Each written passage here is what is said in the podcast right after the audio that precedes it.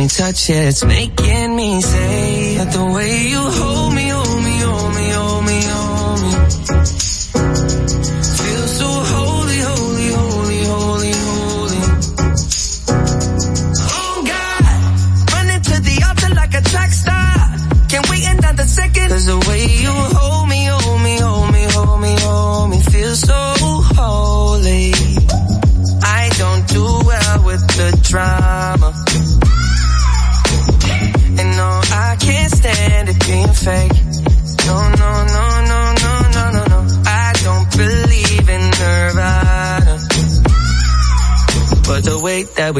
in the night gave me life, baby. I can't explain it. The way you hold me, hold me, hold me, hold me, hold me.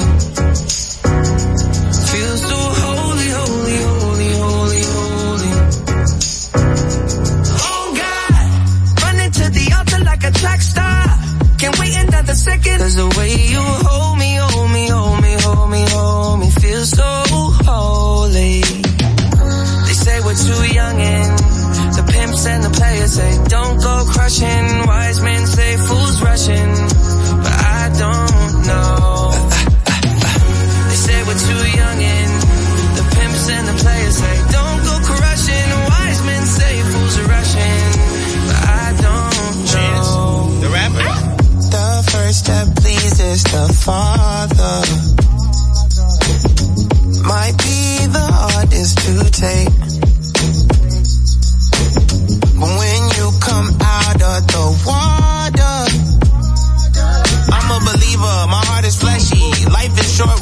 Temper, like Joe Pesci. They always come and sing your praises, your name is catchy. But they don't see you how I see you, parlay and Desi. Cross tween tween Hesse, hit the jet speed. When they get messy, go lefty, like Lionel Messi. Let's take a trip and get the Vespas, or rent a jet ski. I know the spots that got the best weed, we going next week. I wanna honor, wanna honor you. Rise groom, I'm my father's child. I know when the son takes the first step, the father's proud. If you make it to the water, he'll part the clouds. I know he made you a snack like Oscar. Suffer it to be so now, gotta clean it up.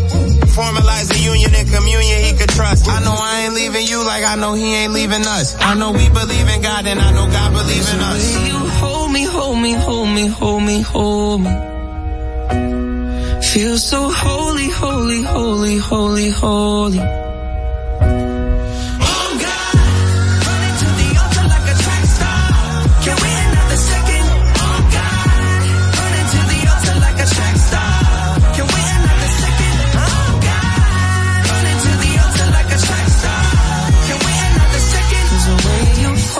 Hold me, hold me, hold me, feel so oh. 91.7 La Roca. Sing low while I pop a bottle off of your chain swinging, clang clang, and it costs a lot. I'm always at the guala, yeah, and you are not bad. Beat, keep on going till you hit the spot. Whoa, I'm a big bag hunter with the bow. She got a big bed, drop it low. Mama called me and she happy with the grow.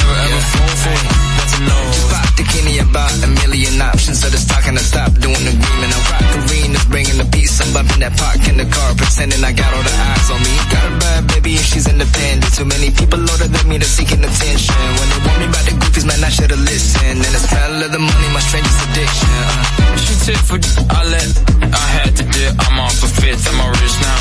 I bought a whip, I paint a paint, it drive itself. The you think, yeah, I'm rich now. Hey, little mama, yeah, you heard about me. I'ma pop you like a pea, yeah, at a mommy. Yeah, feel so hot like I'm chilling on the beach. Yeah, baby in the sun like the Teletubbies. Singing low while I pop a bottle off of your chain swinging, clang clang, and it costs a lot. I'm always at the guala, yeah, and you are not bad. Deep, keep on going till you hit the spot. Whoa, I'm a big bag hunter with the bow.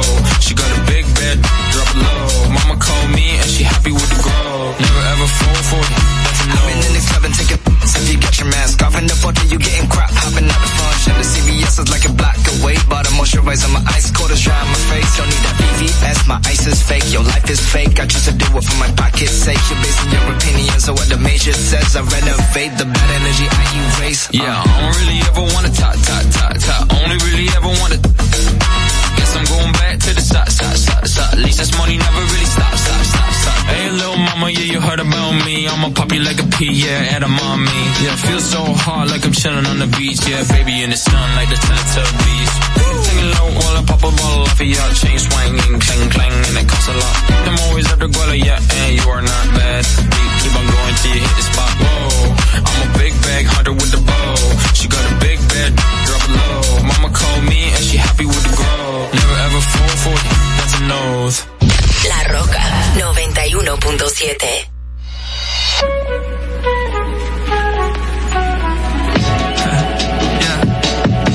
No, I just had a little bit too much of Hennessy. Just gonna tell you how I feel. Look.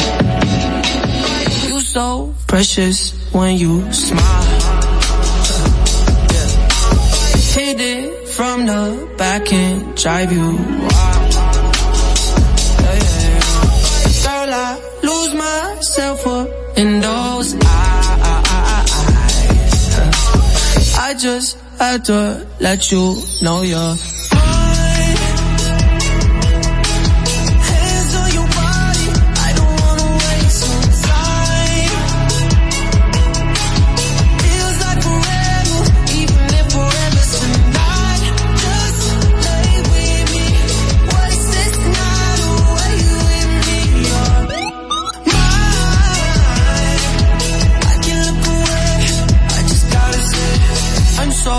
happy you're alive. Yeah.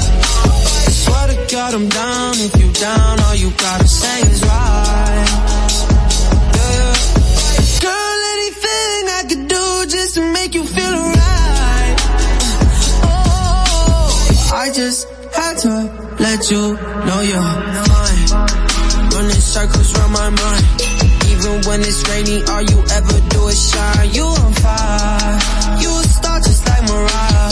Man, this feel incredible. I'll turn you to a bride.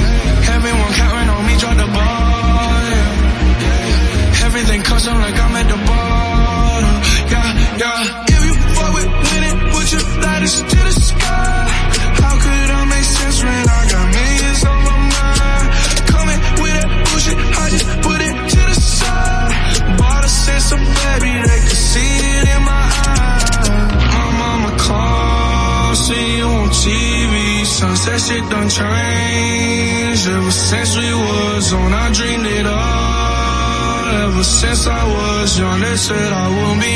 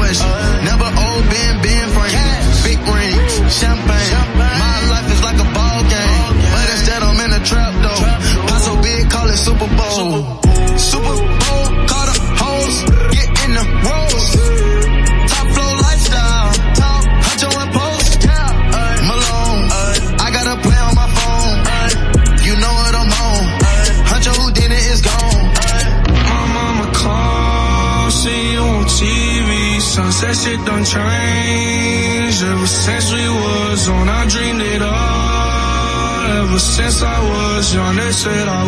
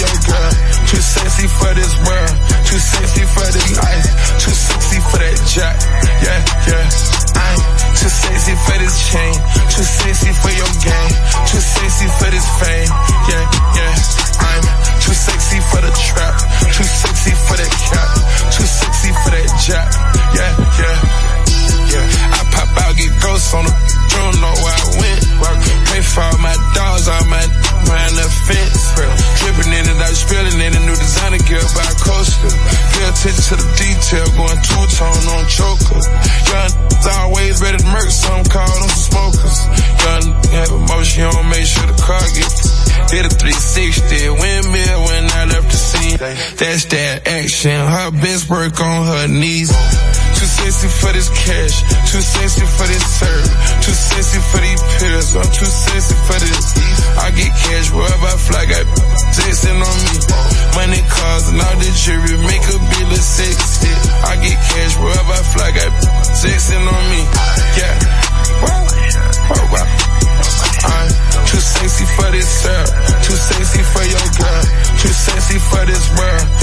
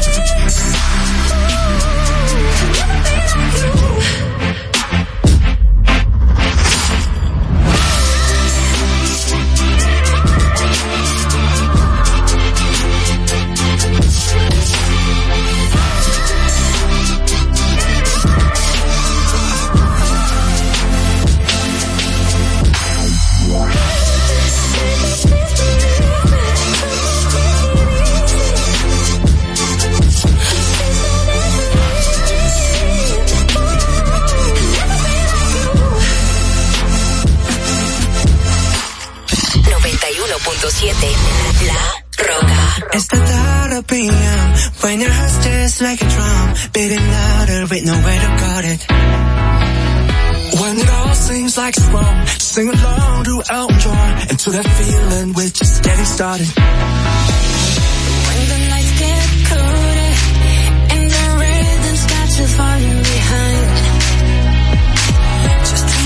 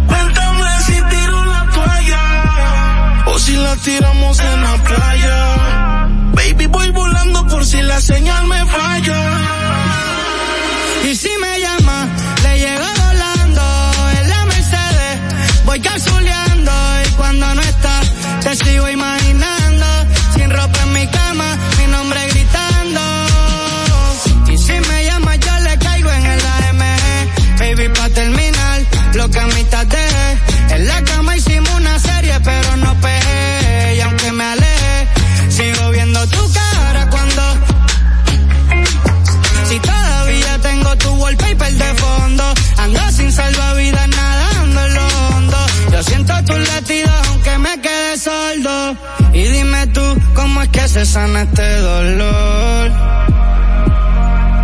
Si ya lavé la sábana, pero siguen con tu olor.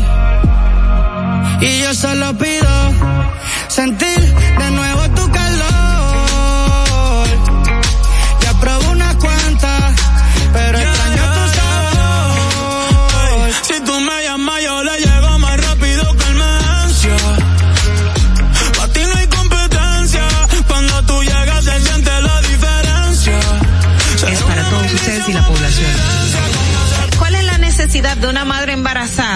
Estar consumiendo alcohol para hacerte sentirla graciosa o para hacer demostrar al otro que tú estás teniendo un nivel de vida igual que las otras. La República Dominicana hacer más para que todos podamos tener asistencia psicológica y psiquiátrica al alcance de nuestras manos, por favor. Eso es muy importante. Lo que sucede es que el IPIQUE, además de que ahora es obligatorio, eh, reúne tres, tres formularios diferentes. Y me parece muy injusto que ustedes, que son cotizantes, que me pagan a mí, porque yo soy empleado de ustedes, porque yo cobro con sus impuestos. Qué bueno que usted lo sabe, ¿eh? me importa tanto tu vida como la mía.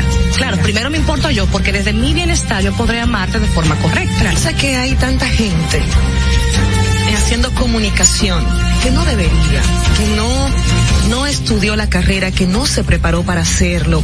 Y entonces, inclusive, llegan a tener renombre y peso y la gente toma como cierto lo que sale de su boca y, y eso es tan delicado. Gracias señores por la sintonía, el apoyo y por eso les digo, no se preocupen por su vida, que coma, que comerán o beberán, ni por su cuerpo, cómo vestirán. No tiene la vida más valor que la comida y el cuerpo más que la ropa. ¡Ja! Distrito Informativo. Dominica Networks presenta Distrito Informativo.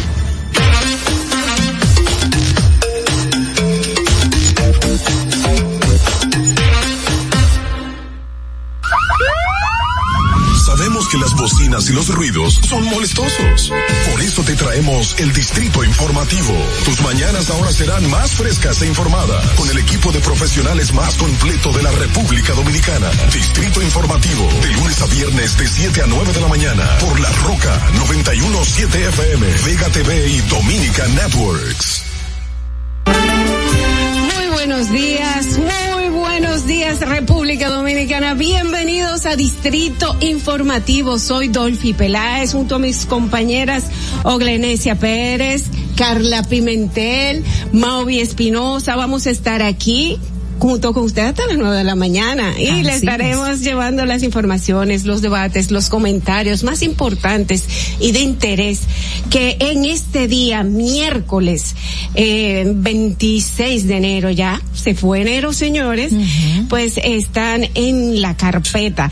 Estamos de lunes a viernes de 7 a 9 de la mañana a través de la Roca 91.7 FM y si vas en tu vehículo, llegamos al norte hasta Villa Altagracia, por el sur hasta San Cristóbal, en el este hasta San Pedro de Macorís. Además, pueden vernos en vivo en nuestro canal de YouTube Distrito Informativo. Síguenos en las redes sociales, en Twitter, en Instagram, arroba Distrito Informativo RD.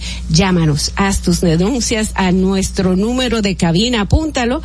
829-947-9620. También puedes llamarnos y enviar tus notas de voz al WhatsApp 1-862-320-0075 y nuestra línea sin cargos 809-200-1947. Recuerde que puede continuar viendo esta transmisión en Vega TV y Dominica Network, así como en los canales 48 de Claro y 52 de Altiz. Escúchanos en Apple Podcasts, Google Podcasts, iHeartRadio y Spotify.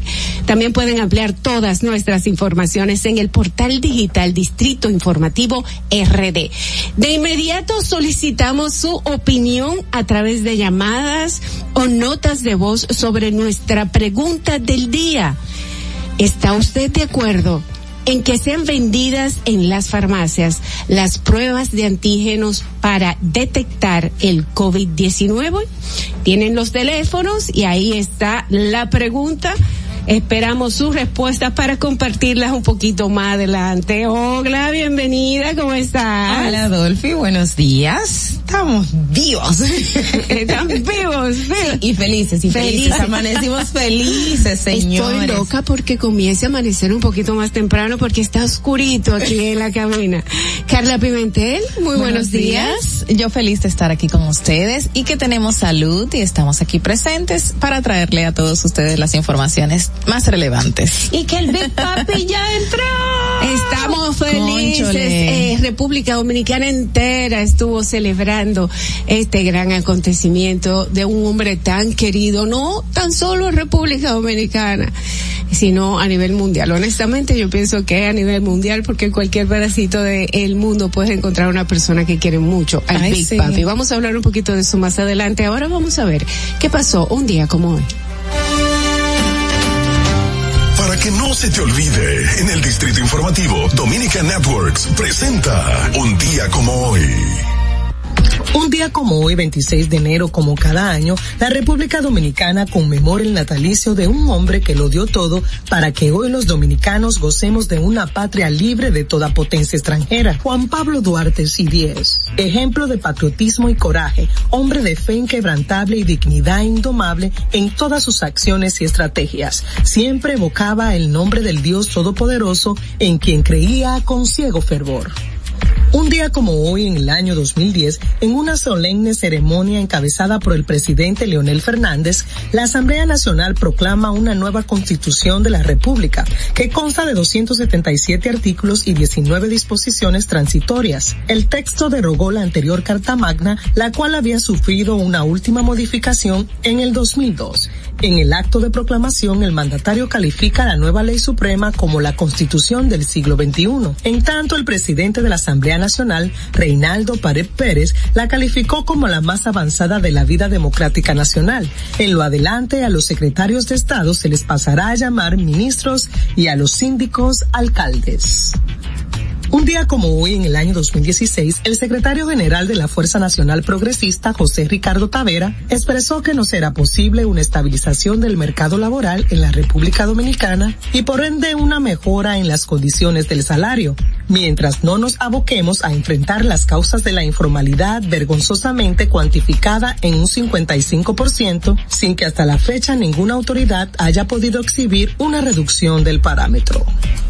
Para que no se olvide, en Distrito Informativo te lo recordamos, un día como hoy. Distrito Informativo. Así mismo es, eh, mucha gente no recordaba que hoy es el día de Duarte.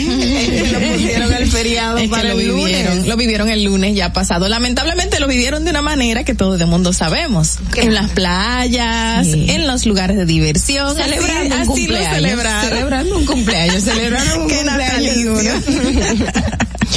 Bueno, pues a continuación las principales noticias en Distrito Informativo. El nuevo orden de la radio para hoy, 26 de enero del 2022. Son las 7 y 5 de la mañana.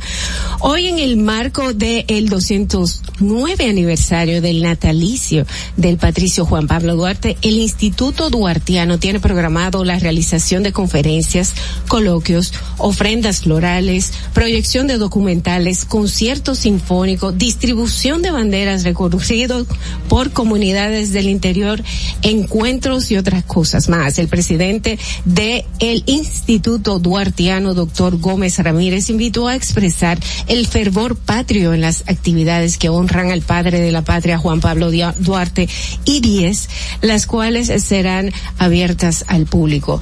Y otra gran celebración para los dominicanos es la entrada al Salón de la Fama de Cooperstown del ex pelotero y bateador designado de los Medias Rojas de Boston, David Ortiz, ¿verdad que sí, Ogla? Así es. Y Carla tiene más detalles por Sí, ahí, ¿no? Eh, sí, así es. Bueno, eh, ha roto todos los parámetros y todos lo sabemos de ser uno de los pocos bateadores designados de ser elegido para la distinguida clase de inmortales. Es el cuarto. Eh, ganó, eh, creo que tuvo un 77.7% de votos a De su favor. votos. O sea, una muy buena cantidad y, y es algo que se veía venir obligatoriamente. Sí, porque la regla era el 75, el que saque de 75 votos en adelante, o sea, el- obviamente. el, el único, Dime. porque solo se puede elegir a uno. Exacto. Y en el en el caso de, de David Ortiz os- ocurrió eso en, en el día de, Sí. de ayer. Todos Iba a decir una información y se me fue. ¿Cuál, cuál información? ¿Cuál Con relación al mismo Big Papi, era un dato importante, pero... Bueno, no. eh, David Ortiz se retiró en el 2016 con un promedio de bateo de 289, 2.472 hits, incluyendo 541 honrones, 632 dobles, 1.768 carreras remolcadas. Eh, bueno, señores, el OVP de punto .380, slogan de 552, bueno, una gran gloria. Él logró ganar tres series mundiales. Para mí lo más importante de David Ortiz es que ha sido una persona de un gran corazón. Y yo como parte de, la fundación de David Ortiz, quien las operaciones de los niños que nacen con problemas en el corazón, me doy cuenta de que aparte de ser un gran pelotero, un gran profesional, siempre se ha mantenido una persona sencilla y un gran ser humano. O sea que muchísimas felicitaciones de parte de todos nosotros aquí en Distrito Informativo. Sí, por más que uno hable de su trayectoria como pelotero, es una gran persona, pero seguimos hablando de su trayectoria. Yo quiero decir esto. Eh. A ver, dale, dale, dale, Dice que fue seguido eh, en la votación por el siete veces jugador más valioso y líder histórico de honrones de grandes ligas, Barry Bonds. O sea que quedó abajo Barry Bonds, señores, uh -huh. sí. con un 66% y por el siete veces ganador del premio Sayon, Roger Clemens, con 65.2% uh -huh. en su último año en las papeletas de los de las crónicas de los estadounidenses. O sea, y este es, la primer, es el primer año en que David Ortiz figuró en la cartelera para, para, ir optar. A, para optar por el título inmortal y, y ganó. Wow, qué bueno. Así que enhorabuena. Así enhorabuena para, para el Big Papi, que todos lo celebramos. Y todos. seguimos con las le- lecturas de los titulares. Así mismo, vamos a cambiar el es Big Papi. Exacto. Vamos cambiando del tema. El aspirante presidencial por el Partido de la Liberación Dominicana, PLD, Francisco Domínguez Brito, usó su cuenta de Twitter para dirigirse al presidente de la República, Luis Abinader. Él mismo, en el mismo dice, presidente Luis Abinader, le invito, le invité a hacernos todos la PCR de la corrupción y no dice nada.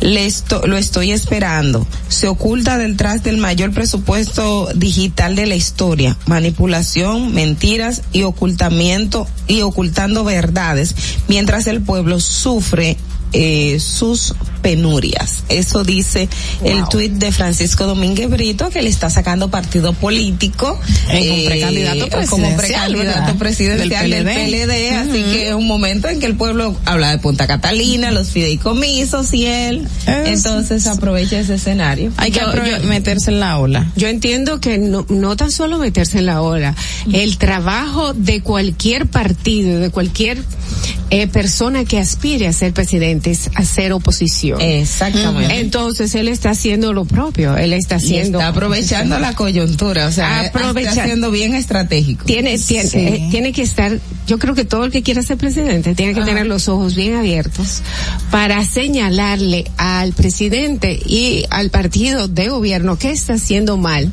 eh, y que la gente lo, lo vea porque la verdad que está pasando muchas cosas la verdad es que alguien se va a poner mala si no continuamos hablando Sí. es producción Anda. Vamos a continuar con los titulares para tres de los imputados del caso de Brecht. eh, su implicación en el proceso judicial ha terminado, mientras que para el empresario Ángel Rondón, el ex ministro Víctor Díaz Rúa y el abogado Conrado Pitaluga, la lucha continúa.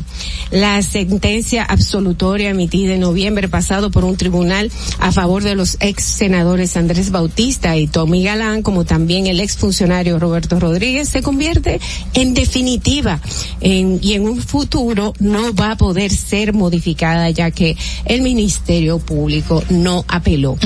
el, el que viene, yo creo que peor de todos es Conrado Pitaluga, pues Sí. él fue absuelto. Exactamente. Y ahora Absuelto. entonces le apela al Ministerio Público y exige una pena de ocho años de prisión, o sea, muchísimo mayor que la misma de Ángel eh, Rondón, no, que la misma eh, de Víctor eh, Díaz eh, Rúa. Mayor que la de Víctor, Sí. porque ellos están pidiendo 10 años para Víctor Díaz Rúas Ajá. ahora mismo.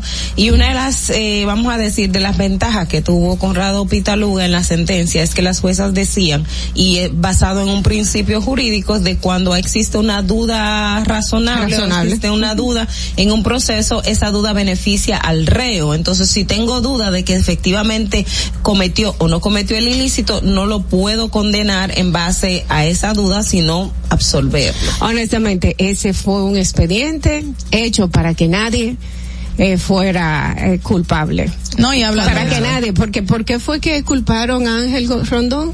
Que- Es Por soborno, soborno, soborno. y no hay sobornados, eso es No. lo que todo el mundo indica, por eso se Pero- habla de un expediente maltrecho. Eh, eh, fue soborno, pero no hubo sobornado. Exacto. Entonces, Fíjense que sí, hubo sobornado, señores. Pero dentro En del de- dentro del ex- expediente, El Ministerio sentencia. Público no lo, no lo, eh, No o hay sea, un señalamiento per se, no hubo un, deta- exacto. un un señalamiento, pero un ejercicio y que, y que Ujú. bueno, vamos a tomar, eh, ya abordando este Tómate tema. una pastilla. Eh, tómate una pastilla, ay, porfa. Pero en la sentencia de las juezas, cuando desglosa la parte del señor Ángel Rondón, puntualiza con las pruebas que entregó Rondón y la prueba del Ministerio Público, cuando llegaron, Ángel Rondón recibió 104 millones de dólares y un millón seiscientos mil euros. Y eso, y ese dinero la mayoría fue retirado en efectivo durante los procesos de aprobación de los contratos. Y menciona el nombre de una persona que es Kelius Marius Rondón, que un primo de Rondón que retiró ese dinero en efectivo. O sea, va detallando cuando, es decir, que quien sabe de los sobornos, de acuerdo a las juezas, fue Ángel Rondón, es decir, que no sabemos los sobornados. Sí, porque pero- Rondón ha dicho que no ha sobornado a nadie. Pero que, que el fin a donde llegó el dinero no se identifica.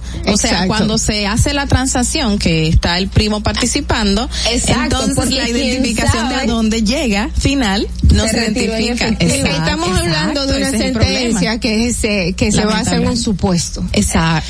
Eh, eh, no, no, hay, hay no, una no. identificación hay, de- hay- hay una identificación, pero no está comprobada dentro del juicio. Me doy a entender.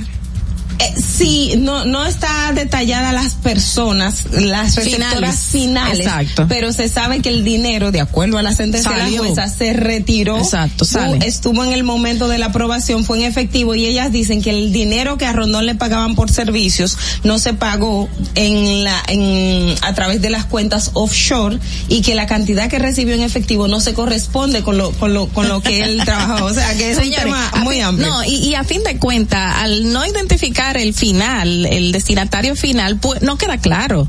Que- Queda una laguna en sí, que es lo que entra el debate de que no hubo sobornado. Todo el mundo y se como quedó- dice Madeline, todo el- no fue sapo. todo el No mundo- fue girón. Rondón no fue girón. Rondón no fue No Girón. girón ahí. Eh, eh, yo entiendo que, que Rondón simplemente se quedó callado cuando pudo haber hablado. Aunque más. él dijo, Exacto. yo tengo ocho años en la cotilla, así que yo no me lo voy a chupar sí. solito. Entonces, Ay, no ay, sé. a mí, ah, pa- para finalizar con ese tema, Madeline, ayer me llegó un recuerdo en Facebook de un post que yo puse en el 2017 que decía que la Procuraduría General estaba buscando más eh, informaciones y datos, pruebas para afianzar la sent- el, el, expediente exacto, la investigación, pero no se encontró nada del 2017 para acá. Era 2000, no, 2015, 2016, No, 2017, 17. 2017. Y yo me quedé como que, wow, ese recuerdo como que quedó en el recuerdo. Pero bueno, en otra información, señores, antes de que nos aniquilen, eh, la presidenta de la Sociedad Dominicana de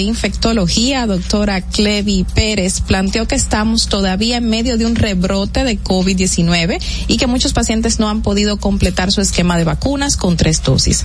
Algunos porque salieron positivos recientemente y otros porque aún no entienden el rol biológico para evitar complicaciones e internamientos, a lo que creo oportuno pedir prórroga para exigir tercera dosis. Yo creo que no deben pedir prórroga. O sea, es porque es que si a la gente lamentablemente no se le pone ya un límite, un tope que diga a partir del 31 de diciembre usted tiene que presentar la tarjeta, entonces la gente no se va a poner la tercera dosis. Existe también el problema de que hay muchas personas que han salido positivos recientemente de COVID. de COVID y deberían al menos esperar un mes para poder Sí, no, y eso está bien, pero no está la mitad de la población que salió positiva. Pero una buena cantidad, siete mil por día, pero no es la mitad de la población. Más de 40. Lo que pasa es que también no existe un protocolo claro dentro de salud pública en referencia a estas personas que dieron positivas. Y en otros estados, por ejemplo, en Europa, leí ayer en España, están dando cinco meses para aplicarse una tercera aquí, dosis. Aquí seis para aplicarse la cuarta. Y, y Sí, había pero para la tercera, para la tercera. para la tercera que es el refuerzo, aquí te están dando un mes. En Europa hay cinco meses, entonces Sí, hay un tema, hay un tema No, no, pero, pero lamentablemente hay que poner una fecha, porque si no se pone una fecha establecida, la gente no lo hace. Sí, pero una fecha que científicamente y todos los datos te, te estén, sea corroborable, porque ahí está la laguna de la parte de que o es a los 30 días o en qué momento, porque si a principio de pandemia decíamos que te vacunas luego de tres meses por el tema de los anticuerpos y todo eso, Ujú. ¿por qué ahora variarlo a un mes? pero lamentablemente esa disposición se puso en diciembre, o sea que estamos hablando de 45 días o más que se ha establecido que hay que aplicarse la tercera dosis. O sea, hubo tiempo suficiente. Lamentablemente mucha gente salió positivo. tú tienes y ya hay- la tercera sí, dosis. yo tengo la tercera dosis. Y lamentablemente salió mucha gente positiva ahora, pero señores, hubo 45 días que se estaba estableciendo. Puede ser a finales de enero, puede ser a finales de enero y estamos a finales de enero. Pero está, está, eh, está esta otra parte. Sí, hay y que cambiando de tema, señores, el Estado Dominicano, el Estado tiene pensionados desde 2011 que no saben que tienen una pensión. El director de jubilaciones y pensiones se quejó de la falta de seguimientos de los solicitantes. Este es, eh, este es parte de los problemas problemas encontrados por la actual gestión de la institución. Muchas veces se emiten la pensión, pero los beneficiarios no van a hacer su inclusión a nómina y las pensiones entran en vigencia a partir del que el pensionado hace ese proceso. Además, alguien que solicita una pensión debe darle seguimiento, pero muchas veces los pobres mueren en medio de ese proceso y cuando ya le viene a salir la pensión, obviamente que no van a ir a buscarla porque ya están muertos. Y cuando la van a reclamar sus familiares, ahí duran dos meses, tres meses, seis meses, un año, dos años, y tampoco se la dan o se la dan ya cuando el otro está muerto también. O existe la desesperanza que después de ir varias veces dicen no me van a dar nada y, simplemente no van. Hay que darle seguimiento de parte y parte. Por otra información, el ex mini, el ministro de Educación Roberto Fulcar. Ya lo destituiste. Yo, yo lo he destituido varias veces. eh, en, en este año y el pasado expresó que la entidad trabajará para fortalecer la conectividad en las escuelas, en fin, de que los estudiantes puedan descargar los contenidos que requieran de Internet cuando lo ameriten. Mm, ya saben.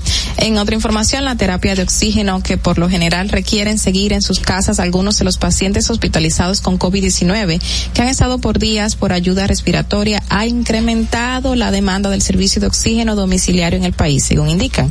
Eh, su requerimiento tuvo una reactivación en las últimas semanas como consecuencia de la quinta ola de la COVID-19 que afecta al país, sobre todo debido a la alta circulación de la variante Omicron y la presencia aún de la variante Delta que puede provocar complicaciones de salud. República Dominicana no registra desabastecimiento de productos básicos y como parte de las medidas para enfrentar la inflación importada, el gobierno mantiene una política de planificación agropecuaria a través del Ministerio de Agricultura que garantiza una mayor cosecha de arroz, plátanos, papas, hortalizas, bajo ambiente controlados, habichuela, huevos, leche y otros rubros de consumo masivo en el país. La revelación o la información la hizo el titular del Ministerio de Agricultura, Limber Cruz, al hablar para el, periódico Listín Diario, quien aseguró que en el país hay una amplia oferta de productos y que probablemente y que prontamente también entrará la cosecha de las cebollas en el sur y en la parte alta del Cibao Central, de habichuelas en San Juan y también hay una gran oferta de bananos, café y cacao. Muy bien. Qué bueno. Bueno, pues tendremos muchos productos. Vamos a continuar hasta aquí los titulares de las principales informaciones del día de hoy. Son las 7 y 21 y vamos a el bloque de comentarios. Iniciamos con nuestra periodista estrella, Oglanesia Pérez. Adelante. En el Distrito Informativo te presentamos el comentario de la periodista Ogla Enesia Pérez. Bueno, señores, nos fuimos ya directico.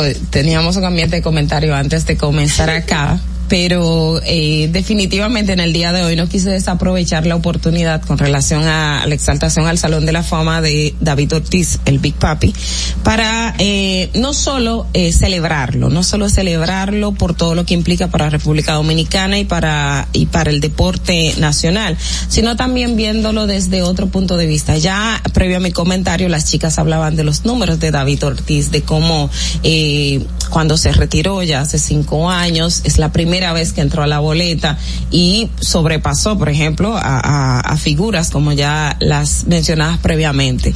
Y eso quiero hacerlo para los jóvenes deportistas que comienzan hoy o que tienen una carrera que eh, ha iniciado hace poquito tiempo o están en la, en, en, no están en las grandes ligas, están en las ligas menores, están, tienen la aspiración de llegar a ser un David Ortiz, tienen la aspiración de llegar a ser un Pedro Martínez, un Vladimir Guerrero o un Juan Marichal, como tenemos eh, eh, también en nuestro país.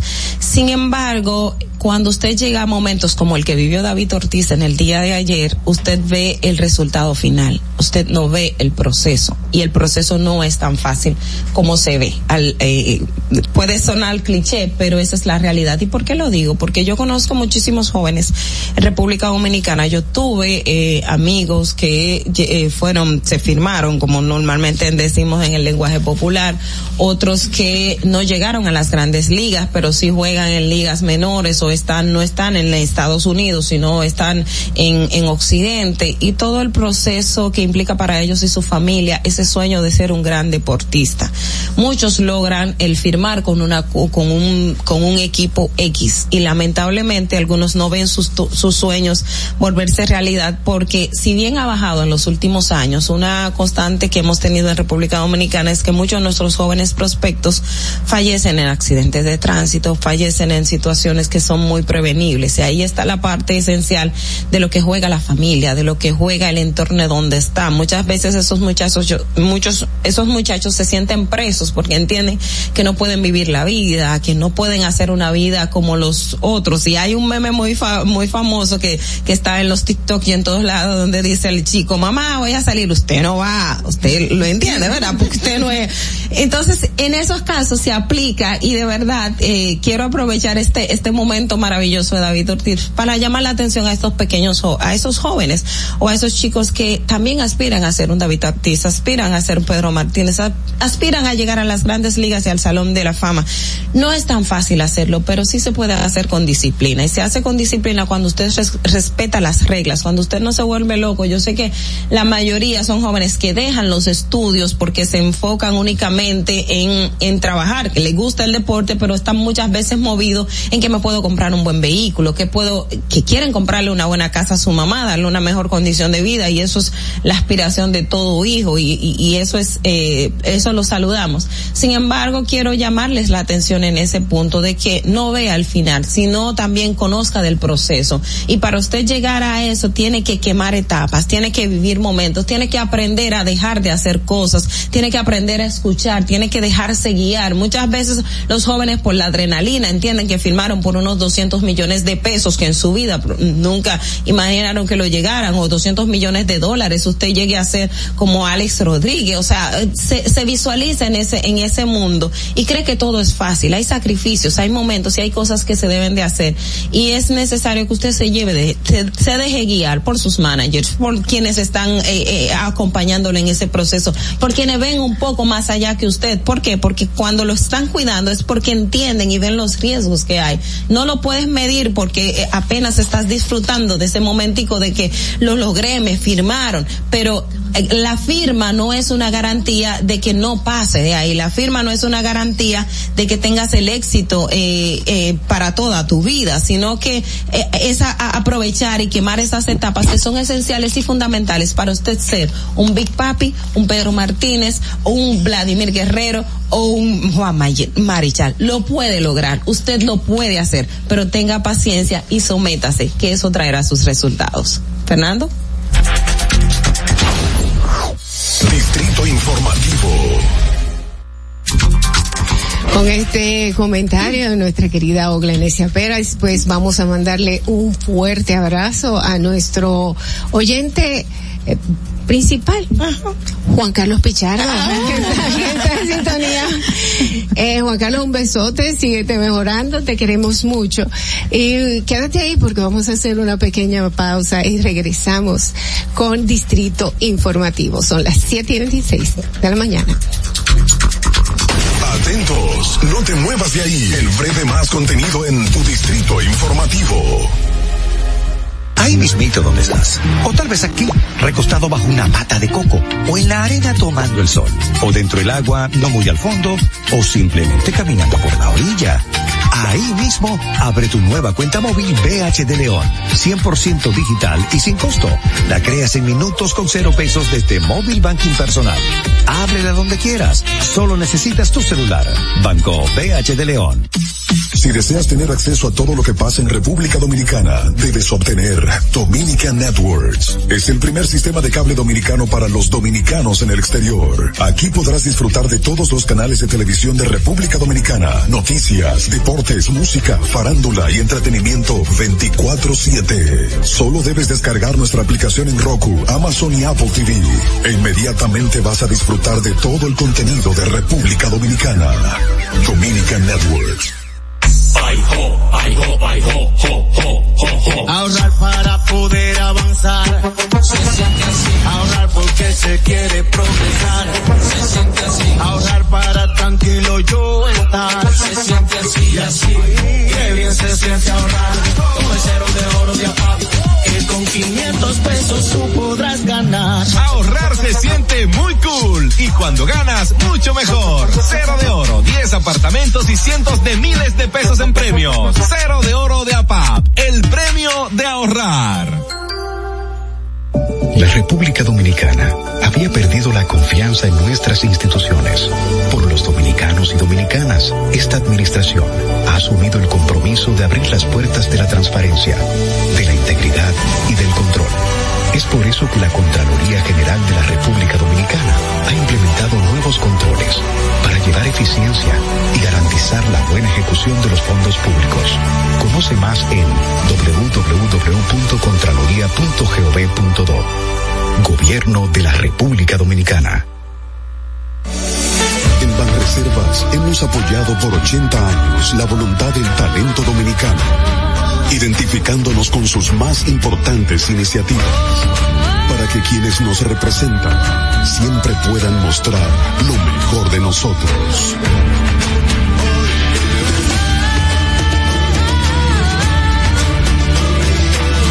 Banreservas, 80 años siendo el banco de todos los dominicanos. Sabemos que las bocinas y los ruidos son molestosos. Por eso te traemos el Distrito Informativo. Tus mañanas ahora serán más frescas e informadas con el equipo de profesionales más completo de la República Dominicana. Distrito Informativo, de lunes a viernes de 7 a 9 de la mañana por La Roca 917 FM, Vega TV y Dominica Networks. ¿Y cómo tú le dices a una gente que confía, que tenga esperanza, si nadie había hecho nada para ayudarles a vivir mejor? La confianza se gana. No se trata de gastar más, hay que gastar mejor. El dinero público es de todos los dominicanos. Tenemos la obligación de pensar por primera vez en que nos vaya bien a todos. Es el momento de estar cerca de la gente. Por eso no vamos a aumentar impuestos.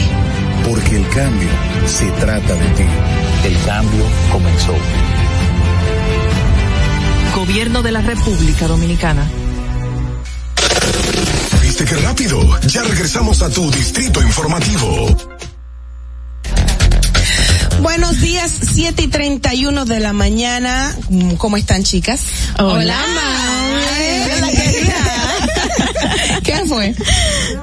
No te veo tú eres esta. A ver, dale. Ahora sí, ahora sí. Es que no quiero que hables. No, mentira, no. La gente lo interpretaría así.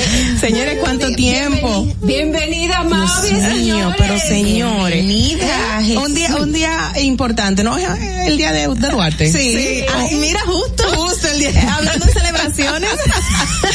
Ay, Dios mío, pero no se celebra hoy porque hay, hay algunas actividades del presidente exacto, y oficiales. ¿no? Pero, Pero no, es, es, es hoy a fin de cuentas, imagínate, Es a hoy, pesar de que exactamente. movido el lunes y eso. ¿Se fue para cuándo? ¿Para cuándo fue? El pasado. El 24. Sí. Ay, sí. Pero el Instituto de Teatro tiene unos conciertos hoy, una merengue, se Muchas va a bailar, por lo la que sinfonía, leímos. o sea, muy chulo. Bueno, señores, estamos de aquí- de regreso. Queda presentar el, entonces el... Oh, Delphi, gracias por eh, estar con nosotros. Bienvenida So- tú también. Muchas gracias, no, honestamente son 500 pesos por día. O sea, Ay, habla con el profesor, por favor. Vamos a hablar con él, vamos a hablar con Bueno, él. señores, vamos a pasar de inmediato con el comentario de nuestra compañera Carla. Adelante.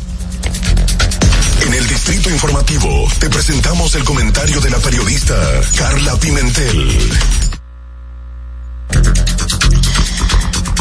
Bueno, señores, eh, vamos a hablar eh, de leyes que no se ejecutan o leyes que se ejecutan eh, a medias, como muchísimas que tenemos en la República Dominicana. Y, y todos lo sabemos, o sea, nada más existen es- en papeles. Y es la ley 248-12 de protección animal y tenencia eh, responsable de los mismos. Esta ley, como su numeración lo indica, 248-12, eh, viene del año 2000 2012, o sea, ya tenemos más o menos eh, ocho, nueve años eh, reciente, porque fue en enero que se promulga la misma, ejecutándose y supuestamente ejecutándose, porque estamos hablando de que tenemos un papel que indica una serie de responsabilidades eh, cotidianas que debe tener el Estado con respecto a los animales y no lo estamos viendo cumplirse. Obviamente muchos dirán, pero si no se cumplen las leyes que van directamente a los seres humanos, ¿cómo se van a cumplir las leyes de los seres eh, de los seres vivos como son los animales? Pero nos quedamos a pensar de que, conchales, si están ahí, existen los papeles, ¿por qué no ejecutarse? Y esta ley trae una serie de nomenclaturas, de argumentaciones, de considerandos que se quedan ahí uno por uno. Y yo quiero eh, mencionárselos porque realmente es importante que pongamos atención a la misma, porque el otro día eh, reciente salieron informaciones por parte de los protectores de animales manifestando que la misma se encuentra en stand-by porque se puede ver una sanción, X sanción de un hecho que se hace viral, que se hace conocido de un maltrato a un perro, por ejemplo, como se ha visto en las redes sociales y que por ahí se hace una eh, eh, una sanción ejemplarizante, pero hay responsabilidades del Estado, como es salvaguardar la vida de los animales, tener espacios donde puedan estos vivir cómodamente, tener comida, tener un techo, tener una asistencia, como lo indica la ley 248-12. La misma ley señala a los ayuntamientos de prever un espacio, no solo ayuntamientos municipales, también juntas distritales, de prever espacios, ya sean fundaciones que se eh, alíen con estas instituciones para proveerle allí salvaguardar la vida de los animales. Y la ley lo dice. O sea, aparte del presupuesto, que lamentablemente los ayuntamientos tienen que recibir un 10% del, del presupuesto nacional y no es así, reciben menos por ciento y dirán, bueno, por eso nos vamos a agarrar de no crear espacio para los animales. Pero lamentablemente la ley 248-12 indica que estos animales tienen que tener un espacio en todos los municipios, en todas las juntas distritales para poder llevarlos ahí. Eh, nosotros no podemos caminar por las calles y encontrarnos muchísimos perros en las calles muertos de hambre, eh, haciendo daño también a la población porque no tienen una educación, no tienen alguien que los guíe. Y eso es algo que está plasmado en la ley. Los ayuntamientos tienen que hacerse cargo de los animales que están deambulando en las calles, tienen que proveerle comida, tienen que proveerles techo, tienen que salvaguardar la vida de los mismos y no lo están haciendo. La misma ley 248 de tenencia responsable de animales indica que el mismo Estado debe de proveer de programas educativos en las escuelas, en las instituciones.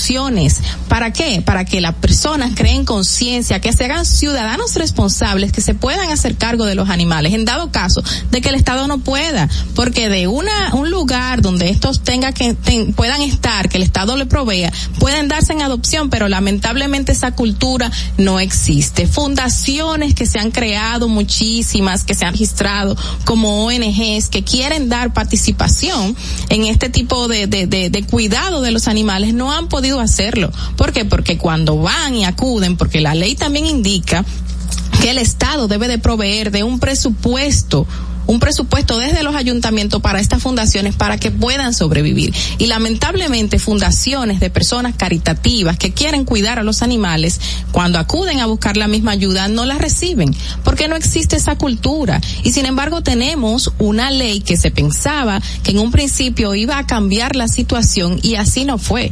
Eh, tenemos una ley de ocho años y pico y tenemos muchísimos animales en la calle, gente que quiere ayudar y no puede, que no tiene los recursos, porque el Estado no la cumple y no tenemos que ser tan eh, bárbaros de decir, bueno, pero si otra ley no se cumple, ¿por qué vamos a cumplir esta? No tenemos que cumplir todas las leyes y esta es una ley, la de tenencia y responsable de los animales que debemos de cumplir, que se debe de ejecutar, porque es necesario que paremos estas desigualdades. Así que por favor, prestarle atención, hacerle caso a los cuidadores de animales, a las fundaciones que quieren ayudar, porque si ya que los ayuntamientos no van a hacer nada, como lo indica la ley, pues que otro que pueda hacerlo lo haga y que reciba la ayuda de- del Estado porque está plasmado en estas hojas que solo están ahí tiradas. Fernando, vamos contigo. Distrito Informativo. Muchas gracias, Carla. Eh, me informan que, mm, nada, tenemos que a- hacer un breve comentario sobre el comentario, valga la redundancia, de doña Ogla, sobre el tema de, mm, ¿qué? David de David Ortiz. Ortiz. y sobre los muchachos, o sea, el ejemplo y el impacto que ha tenido David Ortiz no solamente con nosotros, sino con la juventud en el mundo entero. Y Ogla hablaba algo muy interesante que es el no desesperarse de agotar los procesos, que son muy importantes para, para saber valorar y saber, eh, pues presentarse en el mundo y, qué sé yo, disfrutar de, de todas las, de todas las cosas. ¿Qué fue? Que Ogla, No, Ogla no tiene. Ogla tiene una información. Un comentario de Ogla. Adelante. No, es que, bueno, luego de, de lo que hablaba Carla, que es súper interesante con lo de la ley, lo que pasa es que en la madrugada, señores, anoche hubo audiencias hasta la madrugada del caso Coral. Ustedes Así, pero recuerdan era de animales que yo hablaba. Sí, pero Ah, tomando el tribunal. Ay, vamos con el coral es un animal. No, yo estoy pensando en la gente que están así- ahí. eh, pero, pero, bueno, sigue, sigue. Carla, esta muchacha, señores, vamos a algo serio. Y ella dijo, Dale, dale, dale, dale.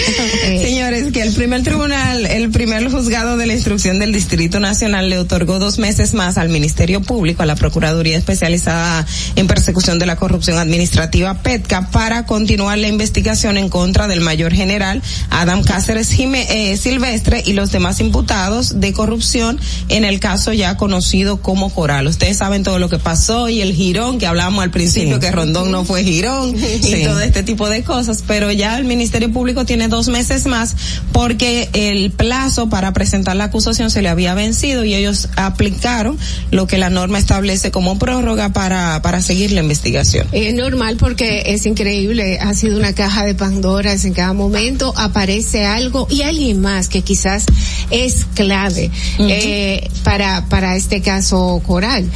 Eh, hemos visto como eh, hace poco pues fueron sumados otras personas más.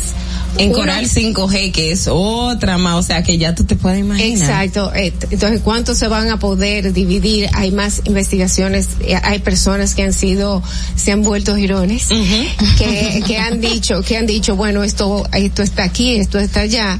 Y han puesto a la PECA en una situación en la cual, pues, para poder no tan solo afianzar más, sino dar un compromiso más grande y poder devolver un poco más de lo que fue sustraído al Estado, eh, pues ha tenido que, que, que investigar estos nuevos recursos que se han presentado. Sí, y bueno, el índice de la corrupción eh, ha avanzado de manera positiva, o sea, la percepción que tiene la población hacia el Ministerio Público realmente ha cambiado. Y, no tan y- solo eh, aquí en República Dominicana, Sí. porque fuimos, fuimos, eh, teníamos, yo creo Estábamos que el en el- índice más bajo y subimos dos puntos. Sí, puntos, subimos dos puntos. O sea que a fin de cuentas, al parecer, estas eh, operaciones, estos expedientes que se están llevando a cabo desde el Ministerio Público, que quiere ser independiente y que la población así lo exige, eh, han hecho la diferencia en la percepción y, y qué bueno que se que se sigan eh, respetando las leyes y los debidos procesos se lleven a cabo, que eso es importante. Y, y ha traído sus resultados. Recuerden que el caso de eh, el- la OISOE, donde estaba el caso de Pagán y el hermano del expresidente Danilo Medina, que cuando se venció el plazo, el Ministerio Público pues, pidió una ex, eh, una extensión. extensión. Fueron eh, cuatro meses más y, y ustedes ya han visto el resultado del caso OISOE, o sea, como todo lo que el Ministerio Público Sí. ha presentado en, la, en el expediente. Y Sí, también tenemos que to- tomar en cuenta que son muchos casos de corrupción, no tan solo que ya están abiertos, sino que se están investigando y que estamos viendo que quizás no, y, y- y esto es algo que hay que arreglar, no tiene la- el suficiente capital el Ministerio Público, le faltan recursos también de físico, de personas, de, de profesionales. Siempre, sí. Hay que, y ahora hay- más. hay que agrandar, hay que agrandar este, este equipo y con gente y con gente que sean serio y que no sean de ningún partido, porque ahora mismo también tienen un problema que hay gente que dentro del mismo Ministerio Público que no pueden ser metidos en ninguno de estos casos, porque se sabe que fue fueron personas que llegaron por por influencias a, a esos casos, a, es- a esos a esos puestos. Así es, el comentario de Carla, señores, el comentario de Carla me llama muchísimo la atención y tú que estás tan de cerca en el mundo de las fundaciones, eh, Dolphy, pues eh, los recursos que se manejan, que se destinan para ellas, todo eso es una situación que es en otros países obviamente hay todo un presupuesto, hay gobiernos que sí tienen esos presupuestos, nosotros también lo tenemos, pero como que se ven alterados también. Eh, eh, es difícil, déjame decirte que nosotros, eh, la Fundación David Ortiz, tiene que buscar sus fondos por otro lado. El gobierno no le da un solo centavo y se y ¿En se serio? no no le da un solo centavo, pero tampoco eh, se ha abogado ya por eso. Simplemente se utiliza eh, la fundación se mantuvo norteamericana eh, fundada ya y se hacen recaudaciones diferentes eventos. Por eso es que le pedimos a la gente que cuando hay diferentes eventos pues que vayan y aporten porque 10 pesos de a mucho pues Eh, operamos, operamos un muchachito ¿tú Tú- entiendes? Tú sabes que, bueno, que en expedientes que se encuentran en, en investigación ahora mismo en casos, hay ONGs creadas por cierto grupo político que recibían un porcentaje de instituciones increíbles y que uno no sabía exacto a quién estaban ayudando y que lamentablemente estos casos de estos animalitos, la misma Fundación Abierti, que es muy importante, imagínate que no reciben un, un Por- apoyo, es Yo con- increíble. Yo conozco fundaciones de animales que también buscan la forma de, de asociarse con Con empresas con privadas, empresas privadas con que venden eh, que venden artículos de, de perros para hacer algún tipo de venta de donación y así no sé como recaudar un Claro. poquito para alimentar o para cuidar animales porque honestamente es difícil es bastante difícil conseguir eh, esta ayuda ser eh, no sé si las cosas han cambiado en este gobierno pero antes yo vi conozco muchas personas que iban a buscar ayuda y simplemente le dejaban sus papeles ahí y no las conseguían. Imagínate. Bueno, señores, todo, todo un tema para poder desarrollar, pero vamos a recordarles a los oyentes la pregunta del día de hoy para que nos dejen sus notas de voz o nos llamen si quieren responder la misma. ¿Está usted de acuerdo en que sean vendidas en las farmacias las pruebas de antígenos para detectar la COVID-19? Eh, en Estados Unidos las regalan, por aquí algunos, eh, bueno, la institución, la- el gobierno obviamente regala estas pruebas, tanto la antígeno o la PCR, pero estamos hablando de pruebas caseras que usted puede manipular en su casa, en su privacidad, en la intimidad de su casa, eh, para todos. Hay gente que dice que no, hay gente que dice que sí, pero vamos a ver. ¿Qué tú opinas, Dolphy? Yo personalmente entiendo que estas pruebas caseras, es verdad que no vamos a tener unas estadísticas eh, reales de cuáles son las cuántas personas positivas hay. Eso es lo que implica. Pero, pero le trae cierta tranquilidad a la Eso gente sí. que, que puede haber tenido un contacto o que siente algunos síntomas. Claro. Eh, y si sale positivo, simplemente que vaya Claro. al médico y que se dé su tratamiento. Bueno, vamos a saber qué opinan las demás compañeras luego de esta información de pausa. ¿Cierto? Chévere. Atentos, no te muevas de ahí. El breve más contenido en tu distrito informativo. Ahí mismito donde estás. O tal vez aquí, recostado bajo una mata de coco. O en la arena tomando el sol. O dentro del agua, no muy al fondo. O simplemente caminando por la orilla. Ahí mismo, abre tu nueva cuenta móvil BH de León. 100% digital y sin costo. La creas en minutos con cero pesos desde Móvil Banking Personal. Ábrela donde quieras. Solo necesitas tu celular. Banco BH de León. Ya no tienes que ir a la Contraloría General de la República para obtener una certificación de cargos. Ahora el servicio es digital. Sigue estos sencillos pasos. Ingresa a www.contraloría.gov.do. Selecciona el servicio de certificaciones de cargos en el menú superior. Completa las informaciones. Adjunta tu cédula y constancia de trabajo. Envía tu solicitud y revisa tu correo electrónico. Cuando tu certificación esté lista, podrás descargarla e imprimirla. Contraloría General de la República. Ahorrar para poder avanzar. Ahorrar porque se quiere progresar. Ahorrar para tranquilo yo estar. Se siente así así. Qué bien se siente ahorrar. El cero de oro de APAP. Que con 500 pesos tú podrás ganar. Ahorrar se siente muy cool y cuando ganas mucho mejor. Cero de oro, 10 apartamentos y cientos de miles de pesos en premios. Cero de oro de APAP, el premio de ahorrar. Síguenos en nuestra cuenta de Instagram para mantenerte informado de todo lo que sucede en el programa. Arroba Distrito Informativo. ¿Y cómo tú le dices a una gente que confía, que tenga esperanza, si nadie había hecho nada para ayudarles a vivir mejor? La confianza se gana. No se trata de gastar más, hay que gastar mejor. El dinero público es de todos los dominicanos. Tenemos la obligación de pensar por primera vez en que nos vaya bien a todos. Es el momento de estar cerca de la gente. Por eso no vamos a aumentar impuestos. Porque el cambio se trata de ti. El cambio comenzó. Gobierno de la República Dominicana. Estamos en YouTube. Disfruta de nuestro contenido. Suscríbete, dale like y comenta. Distrito Informativo. Si deseas tener acceso a todo lo que pasa en República Dominicana, debes obtener Dominican Networks. Es el primer sistema de cable dominicano para los dominicanos en el exterior. Aquí podrás disfrutar de todos los canales de televisión de República Dominicana, noticias, deportes, música, farándula y entretenimiento 24/7. Solo debes descargar nuestra aplicación en Roku, Amazon y Apple TV. E inmediatamente vas a disfrutar de todo el contenido de República Dominicana. Dominican Networks. En Banreservas hemos apoyado por 80 años la voluntad del talento dominicano, identificándonos con sus más importantes iniciativas, para que quienes nos representan siempre puedan mostrar lo mejor de nosotros.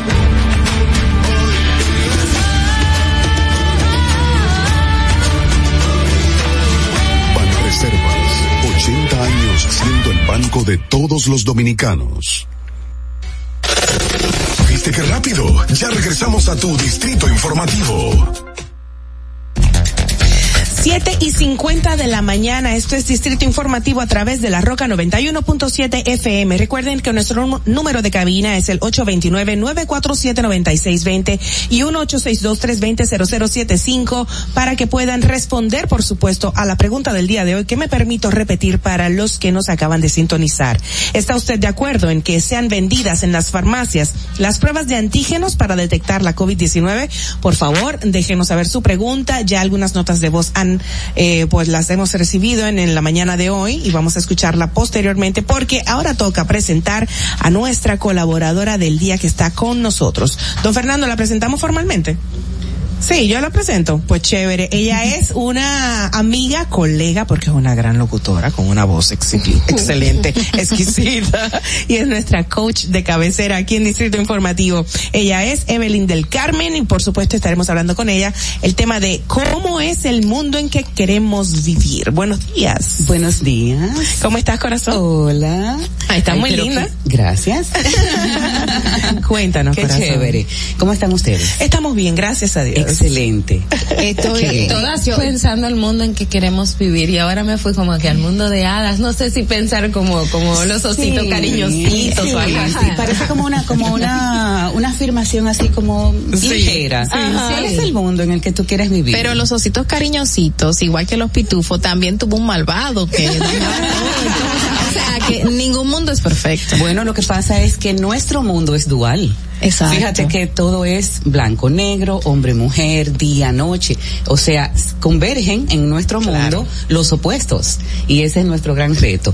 Bueno, hay una cita de una autora que me encanta, que se llama eh, Flavia Carrión. Ella dice, si quieres tener un impacto positivo en tu entorno, busca cada día algo positivo en tu mundo. Cuando tú lo encuentres, compártelo, háblalo con otras personas, cuéntaselo a alguien, porque esa es la mejor manera de tú crear belleza diariamente a, a tu alrededor. Y eso me encanta porque, bueno, ahora como hemos comenzado un nuevo año, eh, queremos cosas nuevas, muchos realmente deseamos, eh, pues, hacer cosas lindas para nuestra sociedad, para nuestro entorno, nuestros trabajos. Estamos ávidos de, mm, de vivir en una sociedad que nos, que nos, que nos haga sentir bien, que, que nos sintamos como que la humanidad está unida, que, que estamos haciendo cosas juntos. De- después de esta pandemia hemos querido también sacar algunos lo mejor que tenemos, hacer conciencia y todo eso.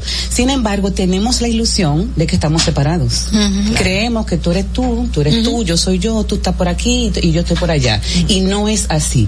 De hecho, o sea, científicamente hablando, el universo ya se, ya se sabe que todo en el universo está interconectado. ¿Y por qué nosotros no? Somos un conjunto de partes de un solo ser que aunque esas partes son distintas, todas funcionan de, a, a- la vez. O sea, cuando tú mueves un brazo, hay otras otra serie de músculos y de y de y de ligamentos en tu cuerpo que también se están moviendo, no solamente la mano. Entonces es todo así como integral.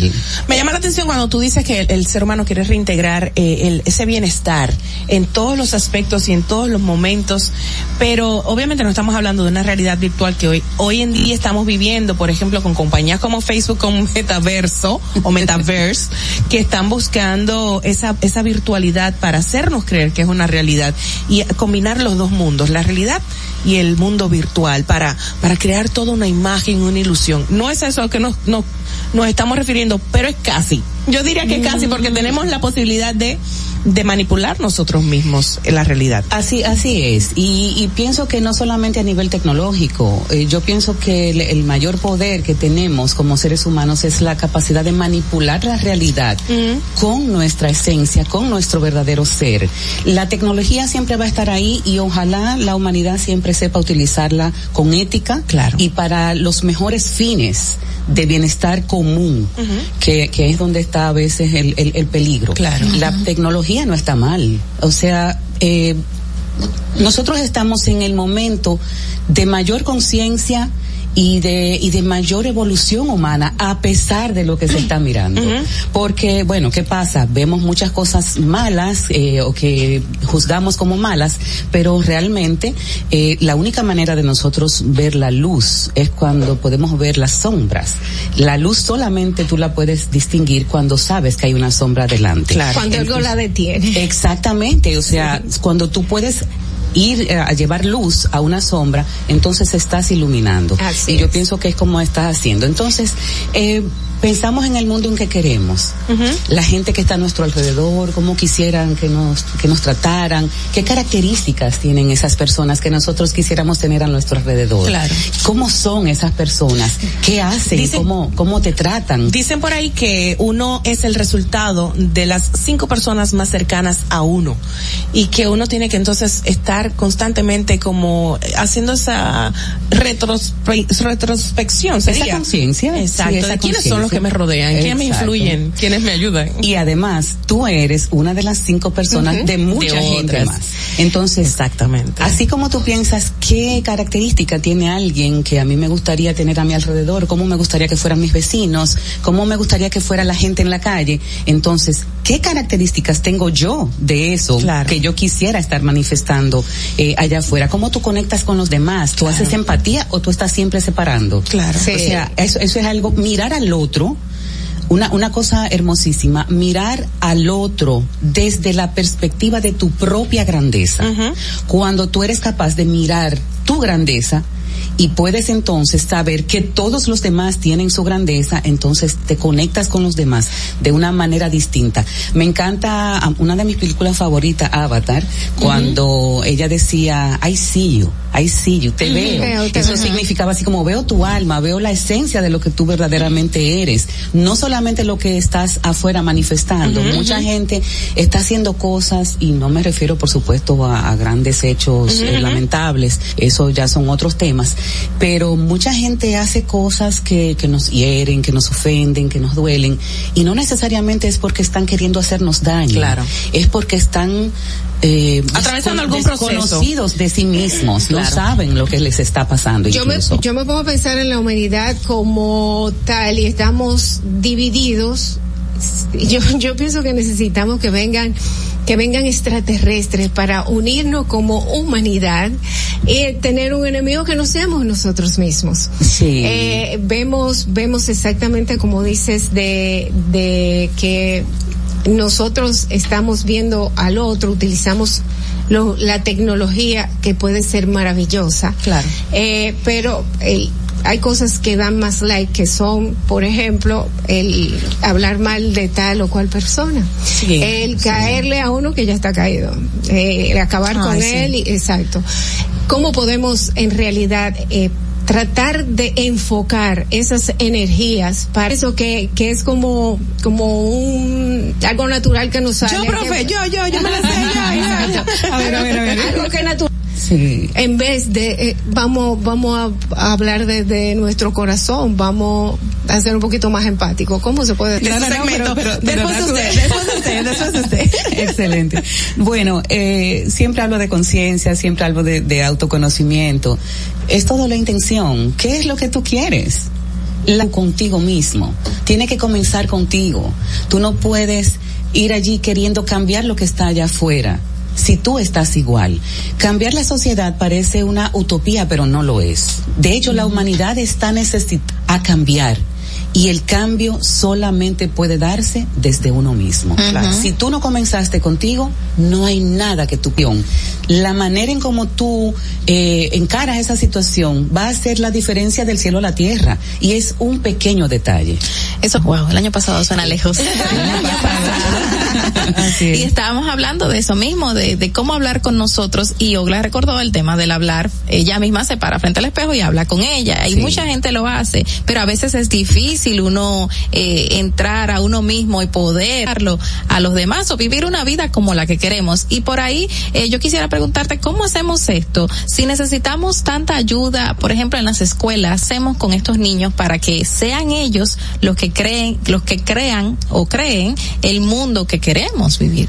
Bueno, ahí es, eh, es- y ese es uno de los grandes retos de países como el nuestro, la educación. No solamente, bueno, porque ya vamos un paso más allá, estamos a hacer mucho más cosas para nuestra educación como tal, a nivel conectivo, primero.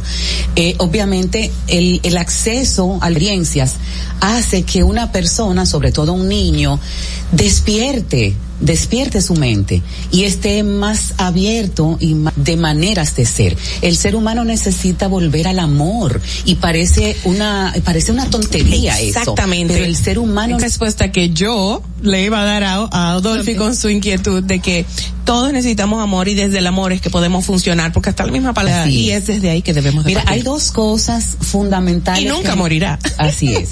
Hay dos cosas fundamentales que necesita un ser humano. Lapsidos. Validados. Yo existo, yo estoy aquí, yo soy comprendida, incluso aunque piense distinto a ti, yo necesito ser vista. O sea, yo pertenezco a este conglomerado, a esta familia, a esta sociedad, a este país. Esas son cosas que eh, en una empresa, Alex, ¿qué puedes hacer cuando alguien tiene una actitud que a ti no te gusta? ¿Cómo tú puedes hacer para motivar a- o inspirar a esa persona a que haga conexión con su potencial verdadero? ¿Cómo tú puedes ser empático?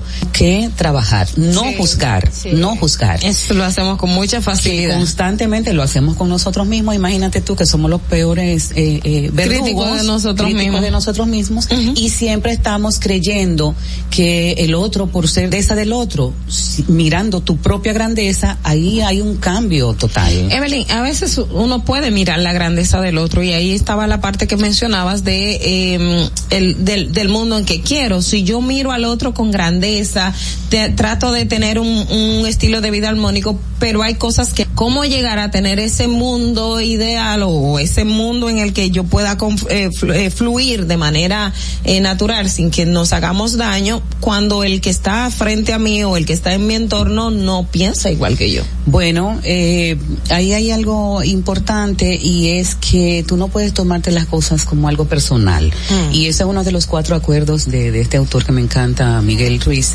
Eh, o sea, todos estamos caminando, como dice, con nuestras cruces, todos estamos todos estamos queriendo ser felices, todos estamos queriendo sufrir menos, todos es. estamos joseando la vida. Entonces, eh, sí, eh, puede que alguien haga algo que realmente te haga sentir mal o te ofenda, pero antes de tú reaccionar rápidamente, porque somos de reacción rápida, a pensar inmediatamente muy, de manera muy egoísta, me lo está haciendo a mí, realmente tienes que mirar, esa persona está haciendo algo con su propia vida, con su propia perspectiva, pero te está mostrando a ti algo que tal vez tú tienes que ver. Yo creo que hay un ejemplo tangible que vivimos a cada rato y tristemente la violencia en el tránsito se ve y, y es basado en esto. Que hay gente, por ejemplo, un señor que va al pasito en su vehículo porque es un señor anciano y viene el otro y quiere re- rebasar. Entonces no está pendiente de que quién va delante de ti, por qué va a esa velocidad. No, yo quiero Claro. pasar porque soy yo. Es como tantas cosas que se ven. Haz lo que, tuyo y ya. Exacto, y que nadie, todo el mundo está pensando en que lo que tú estás haciendo me está afectando a mí y entonces Así por es. eso yo tengo que responderte de mala manera. Sí, creemos que tenemos que ganar y eso es una necesidad que muchas veces los seres humanos no, no, no medimos en su justa dimensión. Yo creo que el tema de hoy es muy interesante porque va en concordancia con lo que ya hemos hablado en el día de hoy. El comentario de Ogla, por ejemplo, el impacto que funciona con aceptar los procesos, que yo diría que también son los principios básicos de la sociedad como seres humanos, bíblicos, como quieras llamarles. Aceptar los procesos, los principios, la ética, el respeto, los valores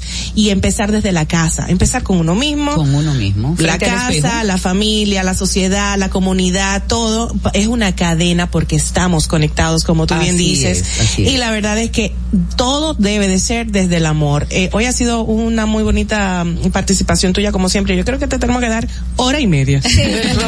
Me, me gustaría despedirme con una con una frase, si me lo permite. Adelante. Es de un autor que yo admiro muchísimo, se llama Mario Alonso, y dice, Sí. cuando ves la humanidad en otro ser humano, la misma humanidad que tienes tú, lo tratas de forma diferente, sin etiquetas. Querer a los demás, tratarlos con afecto, marca una diferencia enorme. La fuerza transformadora del amor es la, la capacidad de ver en el otro no a alguien distinto a ti, sino ver que esa otra persona, igual que tú, también quiere ser feliz, tiene angustias, se enfrenta a preocupaciones y también está buscando cómo salir airoso en la vida. Así Cuando es. puedes ver al otro así, se diluyen las barreras. Qué bonito, qué, bonito. Muchísimas gracias, Evelyn del Carmen. Gracias. ¿Dónde te podemos contactar y oírte sobre todo? Bueno, me pueden escuchar en Raíces. la hermana Ahí, emisora. con unos boleritos los domingos. 102.9. Así, Así es. es. Y por supuesto en mis redes, arroba Evelyn del Carmen G y Evelyn del Carmen González. En Te Facebook. queremos mucho, Gracias, Evelyn. yo también. Vámonos a una pausa, pero antes vamos a ver cómo está el tránsito en la ciudad de Santo Domingo. Para que llegues a tiempo y no te compliques con el clima, te traemos en el distrito informativo el tráfico y el tiempo. Y así se encuentra el tráfico y el tiempo a esta hora de la mañana en Santo Domingo. Se registra tráfico pesado en la avenida Máximo Gómez en Ensanche La Fe, Puente Presidente Peinado y en la avenida ecológica Profesor Juan Bosch en Lo Guaricano.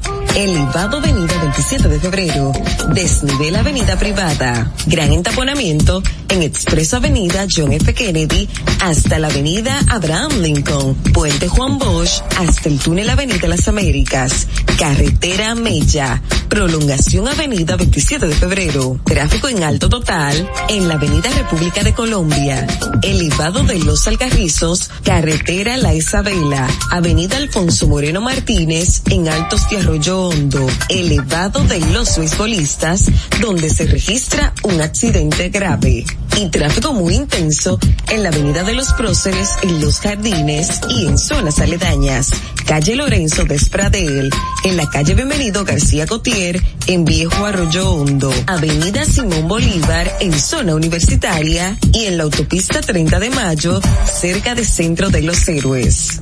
Recuerda que el cinturón de seguridad es para salvar vidas. Por tu seguridad y los tuyos, amárrate la vida. Para el estado del tiempo en el Gran Santo Domingo, se encuentra mayormente soleado con una temperatura de 22 grados y una máxima de 32 grados. Hasta aquí el estado del tráfico y el tiempo. Soy Nicole Tamares. Sigan en sintonía con Distrito Informativo. Atentos, no te muevas de ahí. En breve más contenido en tu distrito informativo. Banreservas hemos apoyado por 80 años la voluntad del talento dominicano, identificándonos con sus más importantes iniciativas, para que quienes nos representan siempre puedan mostrar lo mejor de nosotros.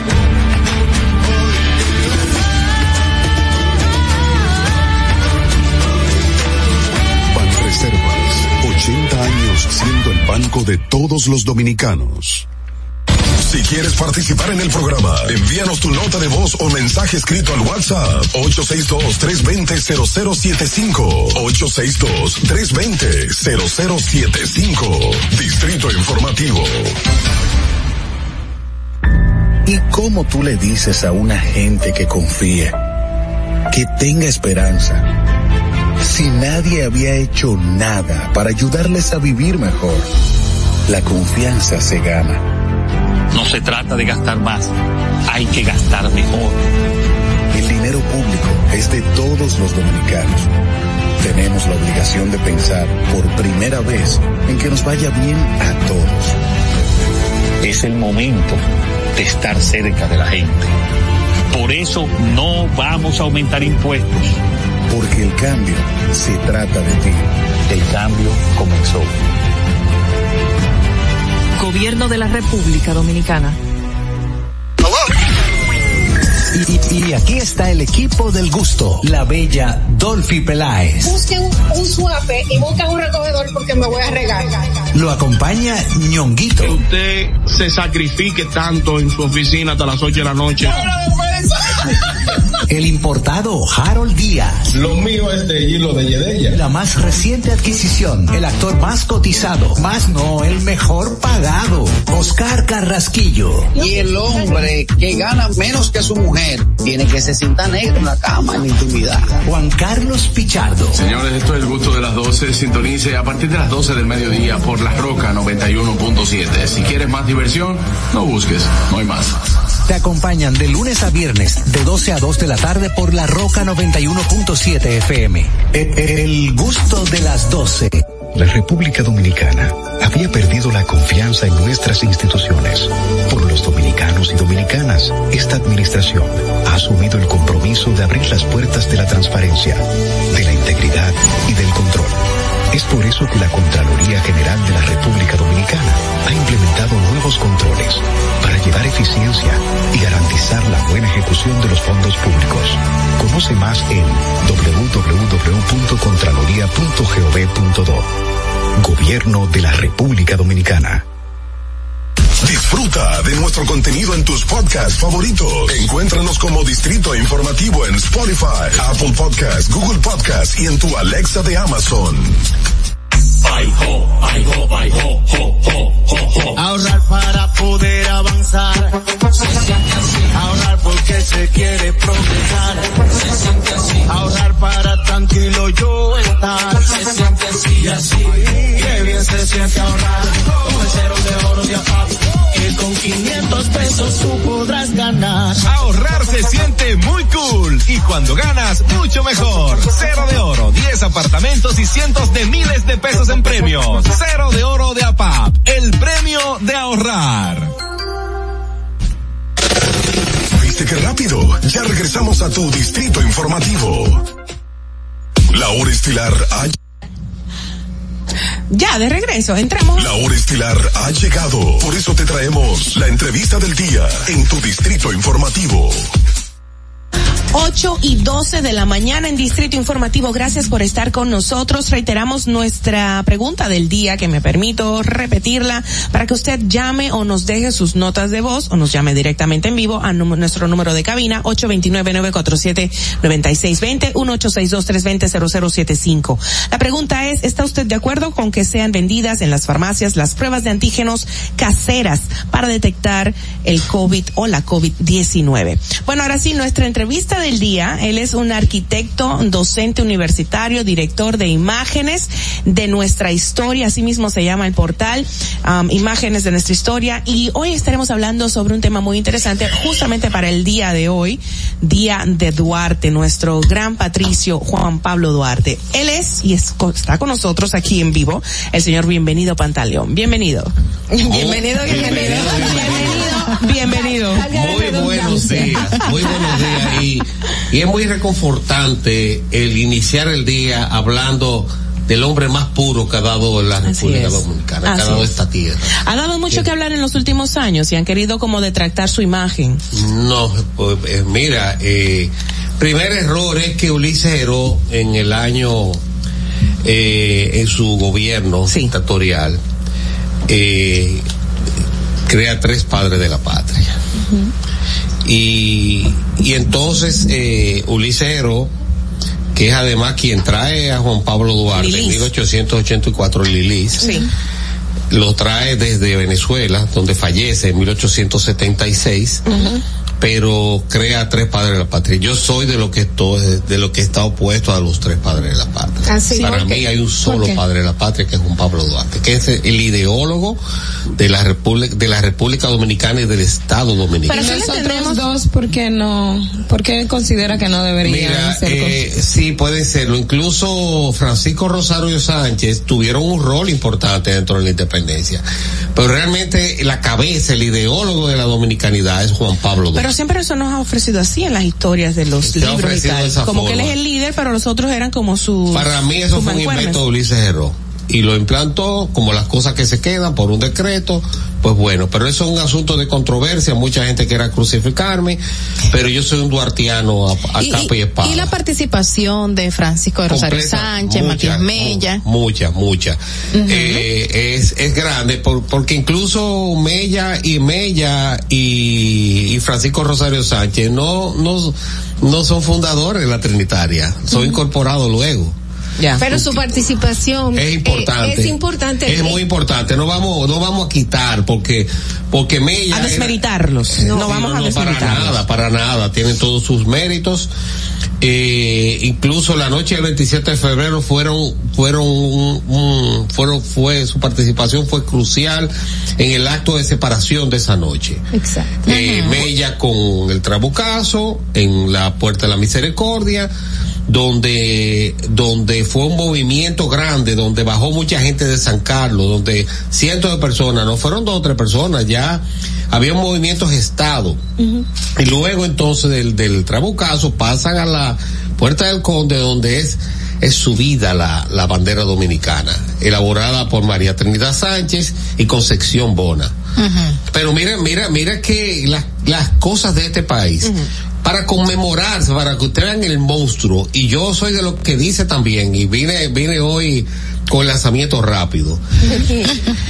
Eh, ¿Cómo es posible que Joaquín Balaguer, y voy a, siempre soy eh, eh, Balaguer con sus luces y sus sombras, antes de salir del poder en 1978, lleva al altar del, al, al Panteón Nacional los restos de, de, de, de Duarte. no, no, lleva los restos de Santana, de Pedro Santana. Pedro Santana, Pedro. Santana, Pedro Santana sí, sí, sí, fue el gran fusilador Sí, hay de, de los trinitarios. Definitivamente. Eh, para conmemorarse el primer año, el primer año de independencia o la separación de la, de- de la- del Estado haitiano, el 27 de febrero de mil no- 1845 es fusilada María Trinidad Sánchez, fusilada.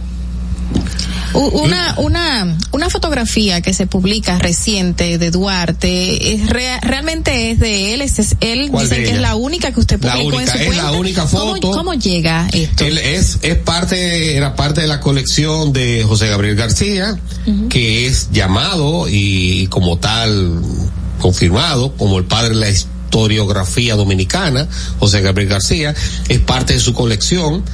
Eh, es enviada desde, desde Venezuela al país y es tomada por Próspero Rey, un, un valga la redundancia, un próspero eh, hacendado venezolano. En la estadía de Duarte en Venezuela, ya vemos un Duarte muy enfermo, es una imagen de 1873. Duarte fallece en 1876. Exiliado, claro. Y, y traído al país ya sus restos en 1884. Esa es la única imagen conocida de Duarte. Desde allá supervisó y, y financió la gran guerra de independencia. Completamente, incluso luego cuando vuelve, porque fue, fue- una, eh, el 1844 fue el inicio de una serie de batallas. Él vuelve, él vuelve y se integra a, a- a comandar un ejército, a, un ejército en Asua. Porque pocas cosas que, sus- que no conoce la, la gente es que Duarte a su llegada desde Europa, donde conoció los movimientos libertadores y viene ya con una formación ideológica, eh, Duarte manejaba tres idiomas, era experto en la esgrima. Y cuando llega era nadador. Incluso cuando llega hace sus entrenamientos cruzando en los amas de un lado a otro. Duarte cuando llega eh, funda un- una escuela eh, porque la educación y más en a los haitianos no le interesaba que los dominicanos o los criollos se, se Se educaran, se formaban. Entonces él formó una pequeña escuela donde pasaba sus ideales a los jóvenes. Entonces se enrola al ejército haitiano desde raso. Pero, pero ya Juan Pablo Duarte para la independencia era coronel del ejército haitiano, entrenado y con las estrategias y conociendo las fortalezas y las debilidades del enemigo. Del sistema. Total, O sea buena estrategia. Vemos un Duarte eh, Empoderado, como diría empoderado, o sea, han querido, muchos sectores han querido mostrar un Duarte como sumiso, como Pasivo, ideólogo, pasivo. no, un- pasivo, una- el que No. el que buscó el dinero, pero pero, Exacto, pero no estaba aquí, eh, entonces hay que de- demitif- desmitificar eso completamente, Claro. porque eh, es un Duarte que, era de armas a tomar. ¿Por qué estaba en Venezuela? Estaba en Venezuela porque estuvo en Venezuela porque eh, había un complot. ¿Por qué sucede? Eh, cuando él sale al exilio, cuando eh, destituyen a Boyer y, eh, y entra entonces Rand, eh, ¿qué sucede? Que, que se celebraron una serie de convenciones para elegir los distritos eh, los distritos municipales, pero ya la Trinitaria era un, era ya un, un movimiento tan grande, porque era un movimiento que iba eh, en ascenso geométrico, o sea, era, era que cada miembro eh, buscaba dos personas más. Pero esas dos personas no conocían a los otros dos que formaban la, la, la- la- otra trilogía. Entonces iba creciendo. Entonces, ¿qué sucede cuando, cuando van a esas elecciones? Los trinitarios arrasan y entonces toman, los dominicanos toman el poder de toda esa junta. Entonces Ran se siente, Eh, se está siente explotando, se está explotando la línea telefónica, don Sí. bienvenido. Vamos a recibir la Vamos primera recibir. llamada. Buenos días, ¿quién nos habla? Buenos días, buenos días. Desde la zona oriental habla Marilyn. Hola Marilyn, ¿cómo estás, corazón? Eh, muy, muy bien. Eh, tanto gusto, señor Pantaleón, de saludarle.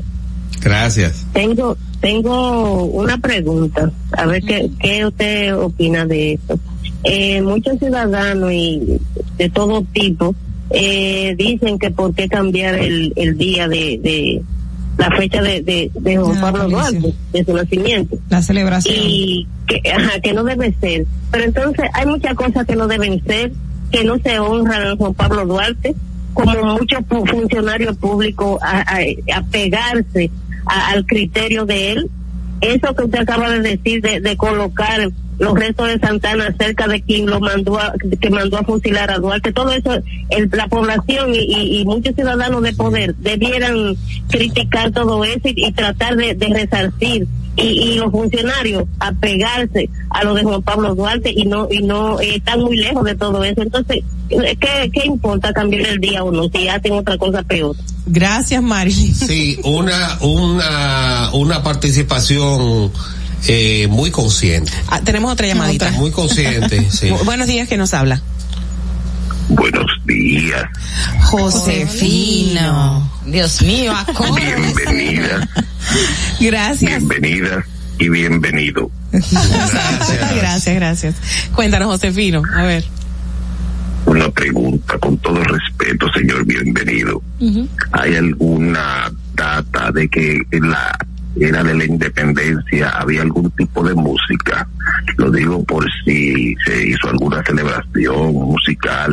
eh, ¿Qué tipo de música se escuchaba en esa época? ¿Usted tiene datos de eso?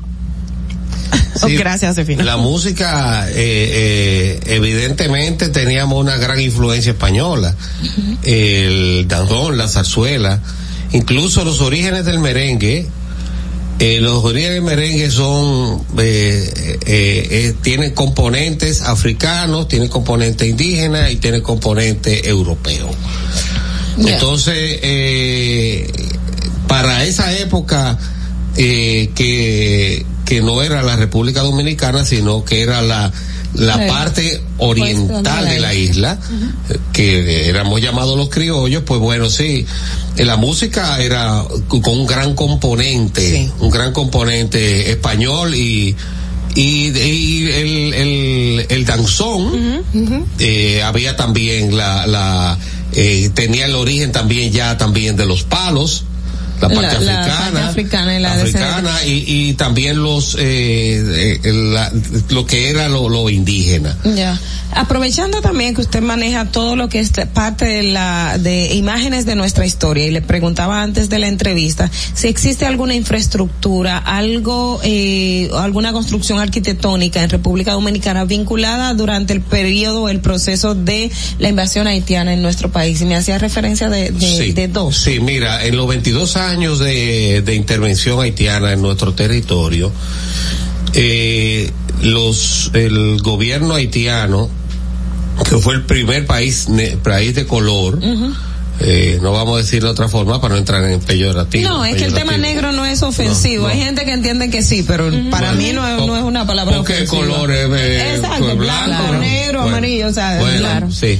Pues eh, la intervención eh, haitiana en nuestro país, que duró 22 años, eh, lo que se dedicó exclusivamente fue a abolir la esclavitud de este lado de la isla, terminar de abolirla, porque ya nosotros aquí, ya los esclavos exist- eh, eh, era- eran pocos los que existían. Entonces, en la, el, el latifundio, la repartición de tierras, eh, en bloquear la iglesia católica completamente, controlar los cultos, eh, los diezmos, controlarlos, eh, inmiscuirse en sus finanzas, o sea, puso en jaque mate la iglesia.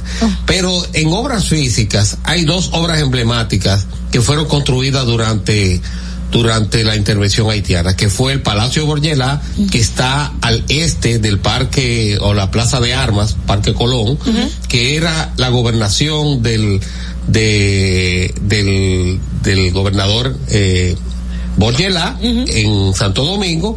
Y Ese es el que tiene la cúpula bonita. es el que tiene los arcos. Los arcos con la Los- cúpula, como con un reloj en la cúpula. Muy Que los arcos fueron restaurados porque Sí. un ciclón vino y, Y los devastó. y vino- Que está a la esquina del conde. Sí, está Cierto. casi esquina al conde. Exacto. Tiene una propiedad al lado y Ah. tiene a su otro lado que por mucho tiempo fue el Congreso de la República luego. Okay. Y al lado estuvo el Senado. Okay. Entonces, la otra obra, la otra obra es el cementerio Sí, municipal ¿cuál de? Santo Domingo, Sí. inaugurada el 29 de agosto de 1824. Wow. Uh, y hablando que, de un, da- y que un dato es y un dato es que que es de los pocos cementerios del mundo que la primera persona en ser sepultada es una mujer. Es una mujer, O sea que es una es baronesa. una baronesa. Una baronesa. Juana Flores. Okay. No, y hablando de infraestructuras y de resaltar la figura de Duarte, ¿cuáles son esos principales monumentos que representan a nuestro padre de la patria? Sí, el primero es eh, la gran estatua que está en el, Parque, Duarte. Ah, en el Parque que Duarte. fue inaugurada, inaugurada eh, al, al luego de la fue construida o fue fue edificada en el gobierno de, de Horacio Vázquez, pero inaugurada por Rafael Estrella Ureña, que era, fue el presidente provisional luego del la, el golpe de Estado de Horacio Vázquez. Como mismo fue después inaugurado el Parque Riquillo, que eran obras que había dejado Horacio Vázquez casi en su término. Eh, está en honor a Duarte también el gran mausoleo, que, que está en la parte oeste de, del Parque Independencia. Anteriormente era el altar de la patria, que estaba en la puerta del Conde. Pero anteriormente los restos de los padres de la patria estaban en la, en la Catedral Primada de América de Santo Domingo, en la capilla los, en la capilla de los inmortales. Ok. Yo quiero saber, eh, como docente, que me diga si se están perdiendo ya los valores patrios y qué podemos hacer para recuperarlos. Mira, el Instituto Artiano un esfuerzo, eh, un esfuerzo eh, loable por, por mantener viva el- los idearios de Duarte. Pero hay que reforzar en las escuelas eh, el ideario de Duarte. Claro. Hay que reforzarlo porque Duarte, sus ideales estaban avanzados a la época y están vigentes todavía. Así es. Entonces tenemos que llevar un Duarte dentro de nuestro corazón porque eh, un amante de la patria, incluso cuando él llega de fuera de estudiar, lo primero le pregunta uno de sus familiares que qué qué él aprendió fuera. Entonces, él- mi primera enseñanza es que nosotros debemos ser libres. Claro. Claro, su visión, su visión liberal fue lo que lo motivó y motivó a tantos a identificarse con él y con la misma, pero se vio socavada por los afrancesados del país que buscaban que, bueno, fuéramos, eh, pretendían que fuéramos, pues, eh, protectorado, un protectorado francés. y al mismo tiempo había otro grupo que buscaba que pre- eh, nos reincorporaran al territorio español. Y toda esa locura que se vivió todavía permanece, pero eh, desde un punto de vista eh, ya libres y soberanos, como él quiso. Sí. Y así lo hemos mantenido, gracias a Dios. Fíjate, fíjate, eh, y, y apuntando un poquito más sobre esto, eh, la gran incidencia, la gran incidencia de, de Juan Pablo Duarte sobre la clase media, sobre esa Claro, juventud de clase media. claro. Porque en ese momento el el los criollos estaban divididos, como dice un grupo que quería que el protectorado de Francia, otro grupo que quería el protectorado de España, hasta de Inglaterra. Sí. ¿Y qué sucede? Que en abril del 44 ya había un golpe de Estado a, a- al gobierno haitiano. Y entonces ellos adelantaron para el 27 de febrero, entonces que se da el, el acto de separación. Mira, invitamos con esta conversación, eh, motivamos a todos a que indaguen más y lean más sobre Juan Pablo Duarte y su vida. Eh, yo en estos, en estos años últimos me regalaron, creo que fue el Congreso que me regaló un libro donde Sí. se hizo eh, con una compilación de los escritos que incluía en su diario. Sí. Y me emocionó a tal punto que lloré porque era un amor por la patria y un- sin, sin dañar a nadie, ni siquiera a los haitianos o lo que fuera, pero era buscando esa libertad para nuestra República Dominicana y es muy emocionante. Así que los invitamos que esto, esta tertulia haya sido más motivacional que otra cosa para buscar más de él y seguir eh, defendiendo su visión. Eh, mira, y el ideario y, la- y las frases de, de nuestro Patricio, una de mis, de mis, No tenemos que ir ya, de don bienvenido. favoritas es A ver. nuestra patria ha de ser libre e independiente, toda potencia extranjera o se hunde la isla. Así es, así es. Muchísimas gracias, don Bienvenido. Podemos eh, buscar más información de las imágenes que estaba haciendo Hola, referencia supuesto. Carla en imágenes de nuestra historia, que es su plataforma virtual que ha tenido un éxito y un repunte importante. Lo esperamos próximamente Sí. por aquí con y más celebrar que ayer, ayer nuestra plataforma de Instagram llegó a los 190 mil personas. Felicidades. Qué bueno. Sí. Y damos las gracias a todos nuestros seguidores que son parte importante dentro de estos nueve años que ya cumplimos. Llamamos para los 10 en septiembre. Arroba eh, imágenes, de nuestra historia. En Instagram y en Facebook. Muchísimas gracias, bienvenido. Muchísimas gracias y, y, y me siento halagado de que en este día esté hablando de Claro del sí. hombre Más de- importante. del hombre más importante que después de nuestro Señor Jesucristo yo admiro a Dios. Así es, así es. Me llama la atención su firma. Era masón. Era masón, Era ¿verdad? masón. Tiene los tres puntitos en su firma. Bueno, vamos a ver una pausa y volvemos de inmediato. Atentos, no te muevas de ahí. El breve más contenido en tu distrito informativo. Ahorrar para poder avanzar. Se siente así. Ahorrar porque se quiere progresar. Se siente así. Ahorrar para tranquilo yo estar. Se siente así. Y así. Qué bien se siente ahorrar. Con el cero de oro de APAP. Que con 500 pesos tú podrás ganar. Ahorrar se siente muy cool y cuando ganas, mucho mejor. Cero de oro, 10 apartamentos y cientos de miles de pesos en premios. Cero de oro de APAP, el premio de ahorrar. ¿Y cómo tú le dices a una gente que confía, que tenga esperanza, si nadie había hecho nada para ayudarles a vivir mejor? La confianza se gana. No se trata de gastar más, hay que gastar mejor. El dinero público es de todos los dominicanos. Tenemos la obligación de pensar por primera vez en que nos vaya bien a todos. Es el momento de estar cerca de la gente. Por eso no vamos a aumentar impuestos. Porque el cambio se trata de ti. El cambio comenzó. Gobierno de la República Dominicana. Estamos en YouTube. Disfruta de nuestro contenido. Suscríbete, dale like y comenta. Distrito Informativo. Ya no tienes que ir a la Contraloría General de la República para obtener una certificación de cargos. Ahora el servicio es digital.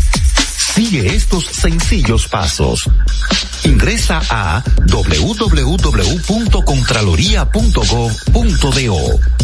Selecciona el servicio de certificaciones de cargos en el menú superior. Completa las informaciones. Adjunta tu cédula y constancia de trabajo. Envía tu solicitud y revisa tu correo electrónico.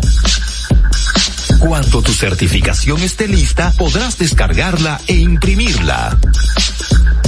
Contraloría General de la República. Ahí mismito donde estás. O tal vez aquí, recostado bajo una mata de coco. O en la arena tomando el sol. O dentro del agua, no muy al fondo. O simplemente caminando por la orilla. Ahí mismo, abre tu nueva cuenta móvil BH de León. 100% digital y sin costo. La creas en minutos con cero pesos desde móvil banking personal. Ábrela donde quieras. Solo necesitas tu celular. Banco BH de León. Estás disfrutando de Distrito Informativo con Maudi Espinosa, Ogla Enesia Pérez y Carla Pimentel. Cuando uno ve televisión, busca entretenimiento, algo con que identificarte y que te dé un buen momento. Hay tantas cosas en el mundo, demasiados inventados, pero ¿dónde veo lo mío? Lo de los dominicanos. Y a ese mismo punto hemos venido cayendo para el mejor contenido. Baja Dominican Network. Seguro que si lo bajas inmediato te vistes hay obra conciertos musicales, religiosos y noticias. Pero ¿acaso sabes tú que es realmente adictivo en esta comunidad su contenido exclusivo? Oye, lo mejor de ahí para que lo tengas siempre puesto es el servicio limosina que ofrecemos yo y Ñeñe. ¿Cómo que eso lo más duro? Estoy seguro que tú has visto. Programa los compadres con Correa y con Ñonguito. Perdóneme muchachos que les dañe el momento. El mejor programa de ahí. Con Chisanti el reencuentro. Sigue bajo la aplicación, a tú te de lo guataviendo. Si tú eres dominicano, baja Dominican Network. En Banreservas hemos apoyado por 80 años la voluntad del talento dominicano, identificándonos con sus más importantes iniciativas, para que quienes nos representan siempre puedan mostrar lo mejor de nosotros.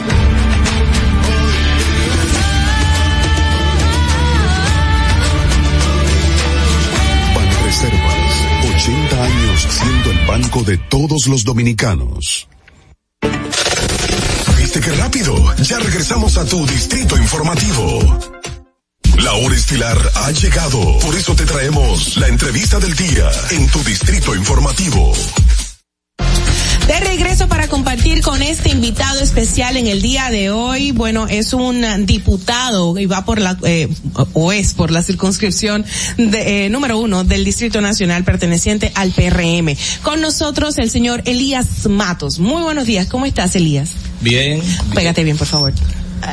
¿Estás bien? Bien, gracias a Dios. Qué bueno. Esta So- mañana de nuestro, de- del natalicio de nuestro libertador. Okay. Su cámara es esa de allá. Esa es la cámara.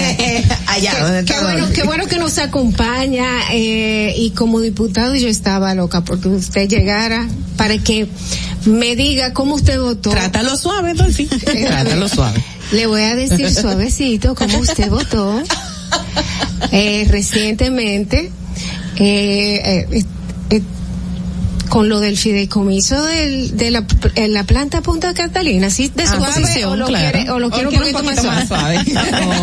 O- o- no puede ser más suave. ¿Cuál, ¿Cuál fue su votación y por qué votó así? Eh, qué bueno que me reciben suavecito. Ah, pero un cómico. Eh, a favor, a favor de la aprobación del fideicomiso. Yo entiendo que no es lesivo para el Estado y, y por eso nosotros votamos a favor y entendemos que, que va a traer un buen resultado en, en materia de desarrollo de lo que representa para para Punta Catalina, que históricamente ha sido tan conflictivo. Usted dice que no resulta lesivo. Entendemos que la figura del fideicomiso no es lesiva, es algo que se ha utilizado. Sin embargo, el no tomar, por ejemplo, en, consideración la recomendación del propio eh, director del, del aspecto legislativo del Congreso, que cuestionaba que se tenga una persona por 30 años en un puesto ponerla mediante ley y era algo como si fuese, él no dice textualmente de perpetrar o, o de crear un ambiente de corrupción, pero que se podría eh, malinterpretar. ¿Por qué Una no tomar eso, una brecha? ¿Por qué no tomar eso en consideración? Bueno, un contrato de esta naturaleza, de, de verdad que tiene que llevar un tiempo importante. y, y, y los actores que van a estar eh, dirigiendo allí, en el caso del comité técnico, también pueden ser revisados y pueden ser cambiados en cualquier momento por el gobernante de turno. O sea que eso Pero el proyecto aprobado establece eso o establece que están las cinco personas nombradas. fue a través de decreto. Fue a Eso- través de un decreto. Eso lo hace el presidente. O sea que en el momento en que también el presidente entienda que tiene que cambiar los actores que van a estar dirigiéndonos en ese fideicomiso, también pueden ser cambiados. Pero esos actores dentro del mismo contrato tienen cierta independencia, eh, incluso hasta de, de poner el, el valor que eh, todavía es un misterio de, de Punta Catalina, que sí sabemos que salió caro, pero eso es todo lo que sabemos, es, y es, y es algo, es una independencia que no tiene más nadie que tiene que ver con el gobierno, que tenga que ver con la eh, con alguna institución del gobierno, sino que es eh, parte de este grupo que se que se ha creado para esto. Ellos van a tener tanta independencia, lo dice el contrato. De, de que hacer y deshacer. Incluso yo me imagino que podrían hasta eh, poner otras personas. El fideicomiso, el comite- fideicomitente adherente. el, el fideicomitente adherente, podré, otras personas. Y también podrían pues eh, invalidar, vamos a decir, la presencia del, del gobierno. De la fiduciaria De la- de Banreserva. que en un momento dado podría, eh, bueno, o to- todo el mundo sabe que un fideicomiso que tenga tanta apertura en un momento dado puede generar una brecha de que hasta se puedan adueñar de, de lo que es estatal en este aspecto y ese es el miedo que se tiene. El mismo expresidente Leonel Fernández manifestó de que esto podría generar alguna incertidumbre futura. Bueno, eh, hay varias preguntas ahí. involucradas, ¿verdad? El adherente no es más que un suplidor que le va a vender a- al fideicomiso, pero nunca va a ser parte del fideicomiso. O sea, eh, el fideicomitente adherente es como una persona, un contratista que le va a vender cuando se habla, por ejemplo, de contratación para los servicios de suplir carbón para la planta Punta Catalina, ahí entra eh, esa figura del adherente. Pero lo que es eh, la fiduciaria es el banco de reserva que es también del Estado. Y dado que históricamente lo que ha administrado lo ha manejado también, entonces estamos depositando la confianza en esa fiduciaria para que administre Punta Catalina que ustedes conocen desde el inicio, todo el ruido, el ruido que ha generado y, el- y lo conflictivo que ha sido desde, desde, desde lo que se conoce como la, la esa sobrevaluación de esa obra y todo lo demás Y el que tema todavía- de Brecht. y el tema de Brecht. Entonces, la fiduciaria, Banco de Reserva, el comité técnico nombrado por decreto, y pueden ser cambiados en cualquier momento, pero la, la figura, eso queda siempre en el Estado. Pero, ahí. pe- pero este comité técnico sigue siendo independiente. Pueden ser cambiados, pero mientras están ahí pueden hacer y deshacer. Exacto. Lo que que son expertos en el área, sobre todo, y hay que buscar eh, ese tipo de actores que conozcan y que puedan realmente dirigir este fideicomiso, pero no quiere decir que tienen que estar fijos por los 30 años. Pero ¿por qué no se tomó en consideración siquiera poner a una representación del Estado fuera de la fiduciaria? Porque es que la fiduciaria tiene voz, eh, no tiene voz, no tiene voto, está ahí, puede ser cambiada en cualquier momento. ¿Por qué solamente dejarlo en personas particulares y no ir como RD Vial, como el fideicomiso de Pedernales, que hay instituciones públicas, eh, el Ministerio de Hacienda si esto involucrado. Pero la fiduciaria es el Estado. Pero no tiene voz, no tiene voto. En los otros. Eh, la eh, gerencia, le toca a la gerencia. El comité técnico es para la- manejar la parte técnica que van a estar ahí. Pero Todas las va a reserva que va a gerenciar. El, el gerente de, de reserva, el administrador, tienen una responsabilidad importante en este fideicomiso. Última pregunta con ese tema, perdón, Madeline. Eh, justamente, eh, eh, diputado, eh, usted acaba de aclarar que Punta Catalina ha traído mucho ruido desde el principio por, por la sobrevaluación, ahora está involucrado, estuvo involucrado en una investigación que, que realmente no fue per se, eh, porque no se señaló en el expediente Odebrecht, pero ya que trajo consigo todos estos ruidos y la población con un poco de miedo de lo que pueda pasar, ¿por qué eh, realizar este tipo de fideicomiso más, eh, aunque se dijo público, el fideicomiso público no existe en sí, es un fideicomiso privado? Fideicomiso. ¿Por qué, por qué entonces no tratar de poner eh, más control y medidas para evitar que se siga con el ruido de Punta Catalina? Eh, lo que pasa es que eh, hay que tratar de despolitizar un poco el tema de, de Punta Catalina. Y yo entiendo que el enfoque del gobierno a través de la iniciativa de, de proponer ese fideicomiso anda en esa dirección.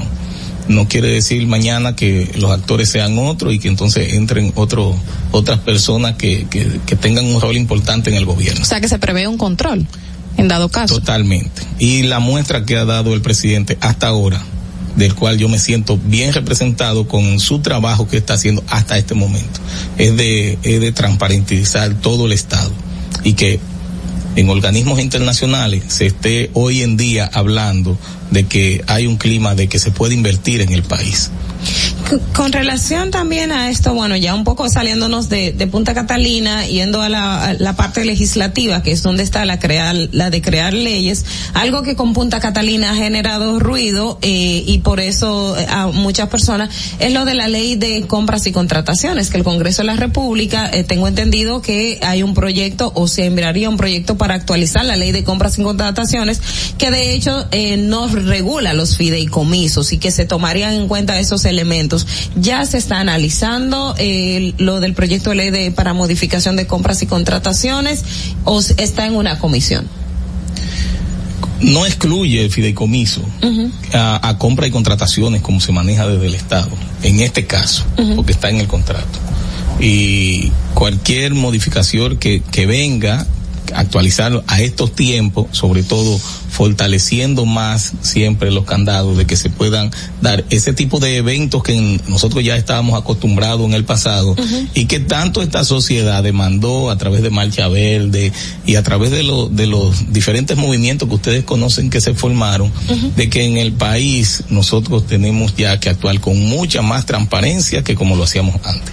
Y una muestra de eso eh, ha sido el interés por parte de del gobierno, del Poder Ejecutivo, de Luis Abinader, en darle a esta nación de alguna forma la independencia, de permitir la independencia de un ministerio público. No, no hay una ley que regule taxativamente eh, los fideicomisos actualmente, sí. Sí, claro. Sí, Es la Cámara de Comercio audita, obviamente. Es del 2011 esa Ajá. ley.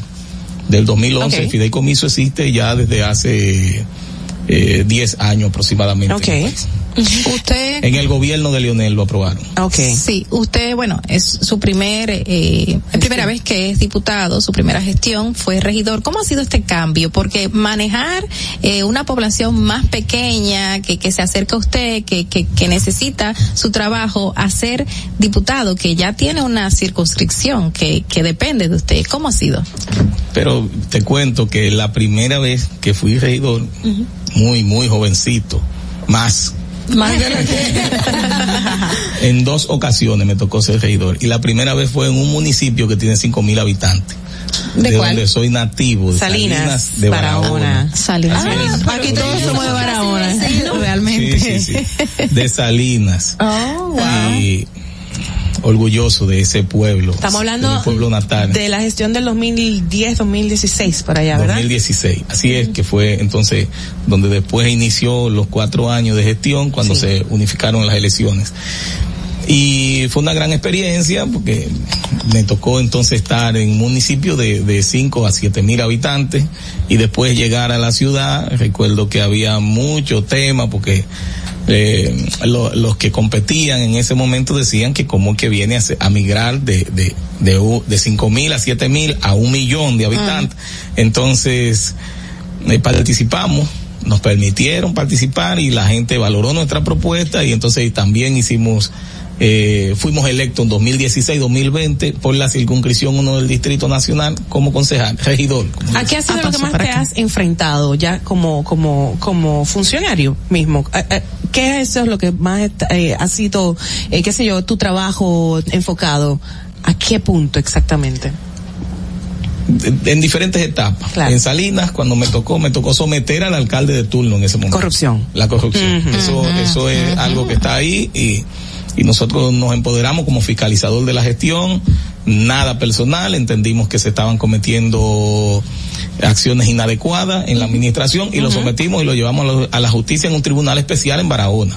Entonces, luego de llegar con esa mala experiencia al Distrito Nacional, ya teníamos como un tema con, con lo que era eh, la administración de las alcaldías, de los gobiernos locales. Pero entonces debo decirle que mejoré mi experiencia aquí porque me tocó trabajar en ese entonces con un alcalde de turno que es altamente transparente, hoy ministro de Turismo, que ya me imagino que ustedes conocen, David Collado, y entonces de verdad que ahí fue diferente, entonces estuve al frente de la Comisión de Ordenamiento Territorial. Exacto.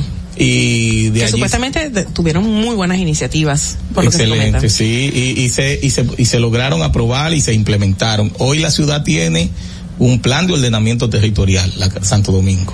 En- dentro de sus, perdón, cielo, eh, dentro de sus propuestas usted hablaba mucho por una ley digna para los envejecientes. ¿Ha logrado algo al respecto? Tengo amigos que son diputados que me dicen, eh, yo, uno llega con una idea de poder hacer algo, pero se le hace muy difícil para poder eh, en- enganchar a algunos otros diputados para que lograr que te apoye la masa. Ante todo. Eh, Es el, el- yo, para mí es el poder más representativo, más proactivo, como más abierto. La democracia en la Cámara de Diputados, tú dices, uff, 190, imagínate, de diferentes sectores, de vengan a ver en Duvergé, hay un diputado, de Higüey, y entonces de cada localidad del país, aquí hay un diputado con eh, pensamientos diferentes, con propuestas diferentes, y una serie de cosas. La verdad es que nosotros tenemos el anteproyecto de modificación a esa ley, pero encontramos que el senador, porque eso es otra cosa, cuando uno está afuera, entiende que faltan muchas leyes en el país, pero cuando tú llegas ya la han sometido. Pero y andan nunca ahí. pasan. Y, y perimen, y perimen, y vuelven y la someten. El senador Félix Bautista sometió ese proyecto. El nuestro está ahí y posiblemente en los próximos días estemos también depositando esa iniciativa. Hay muchísimas preguntas que se nos pueden quedar, diputados, realmente en el camino, porque la entrevista es corta, pero eh, hablando y cogiendo como, tomando como pie de amigo la pregunta de Dolphy, usted tuvo una posición en la en la información dada eh, durante los diputados estuvieron eh, todos eh, analizando el proyecto de ley del Código Penal. Usted tuvo una posición manifestando de que era necesario de que se apruebe. No tuvo algún encontronazo, ninguna disyuntiva con los que decían que no. Yo vi que usted resaltó que hay muchísimos delitos que tienen que ser tipificados y usted tiene toda la razón en eso. No hubo ningún conflicto, no se presentó nada. De hecho, no ha sido aprobado aún. Sí, O pero sea, entre usted y, y alguno que tenía otra visión dentro de la misma, Eh, dentro de su partido también hubo visiones Re- diferentes. realmente eh, en esos temas yo los manejo con mucha prudencia. Yo no soy parte de la comisión, que es la comisión bicameral que ustedes conocen, que bueno, que Ujú. hasta eh, sonó mucho el tema. Pero particularmente yo tengo mi posición.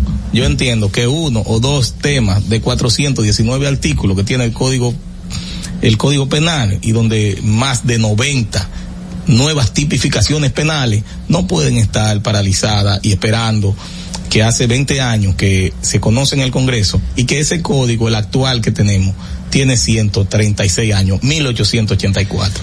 Entonces, algunas modificaciones de algunas propuestas que existen pueden esperar, pero mientras tanto 94 nuevas tipificaciones penales en estos tiempos, que ustedes conocen mucho de ello, el famoso ácido del diablo y una serie, eh, no pueden esperar. Yo entiendo por eso, eh, eh, por eso mi, mi planteamiento de, de, de que ten- debíamos aprobar ese código y entiendo que se está dando el consenso para que una vez abierta la legislatura, entonces se pueda aprobar y mandar otra vez con algunas modificaciones.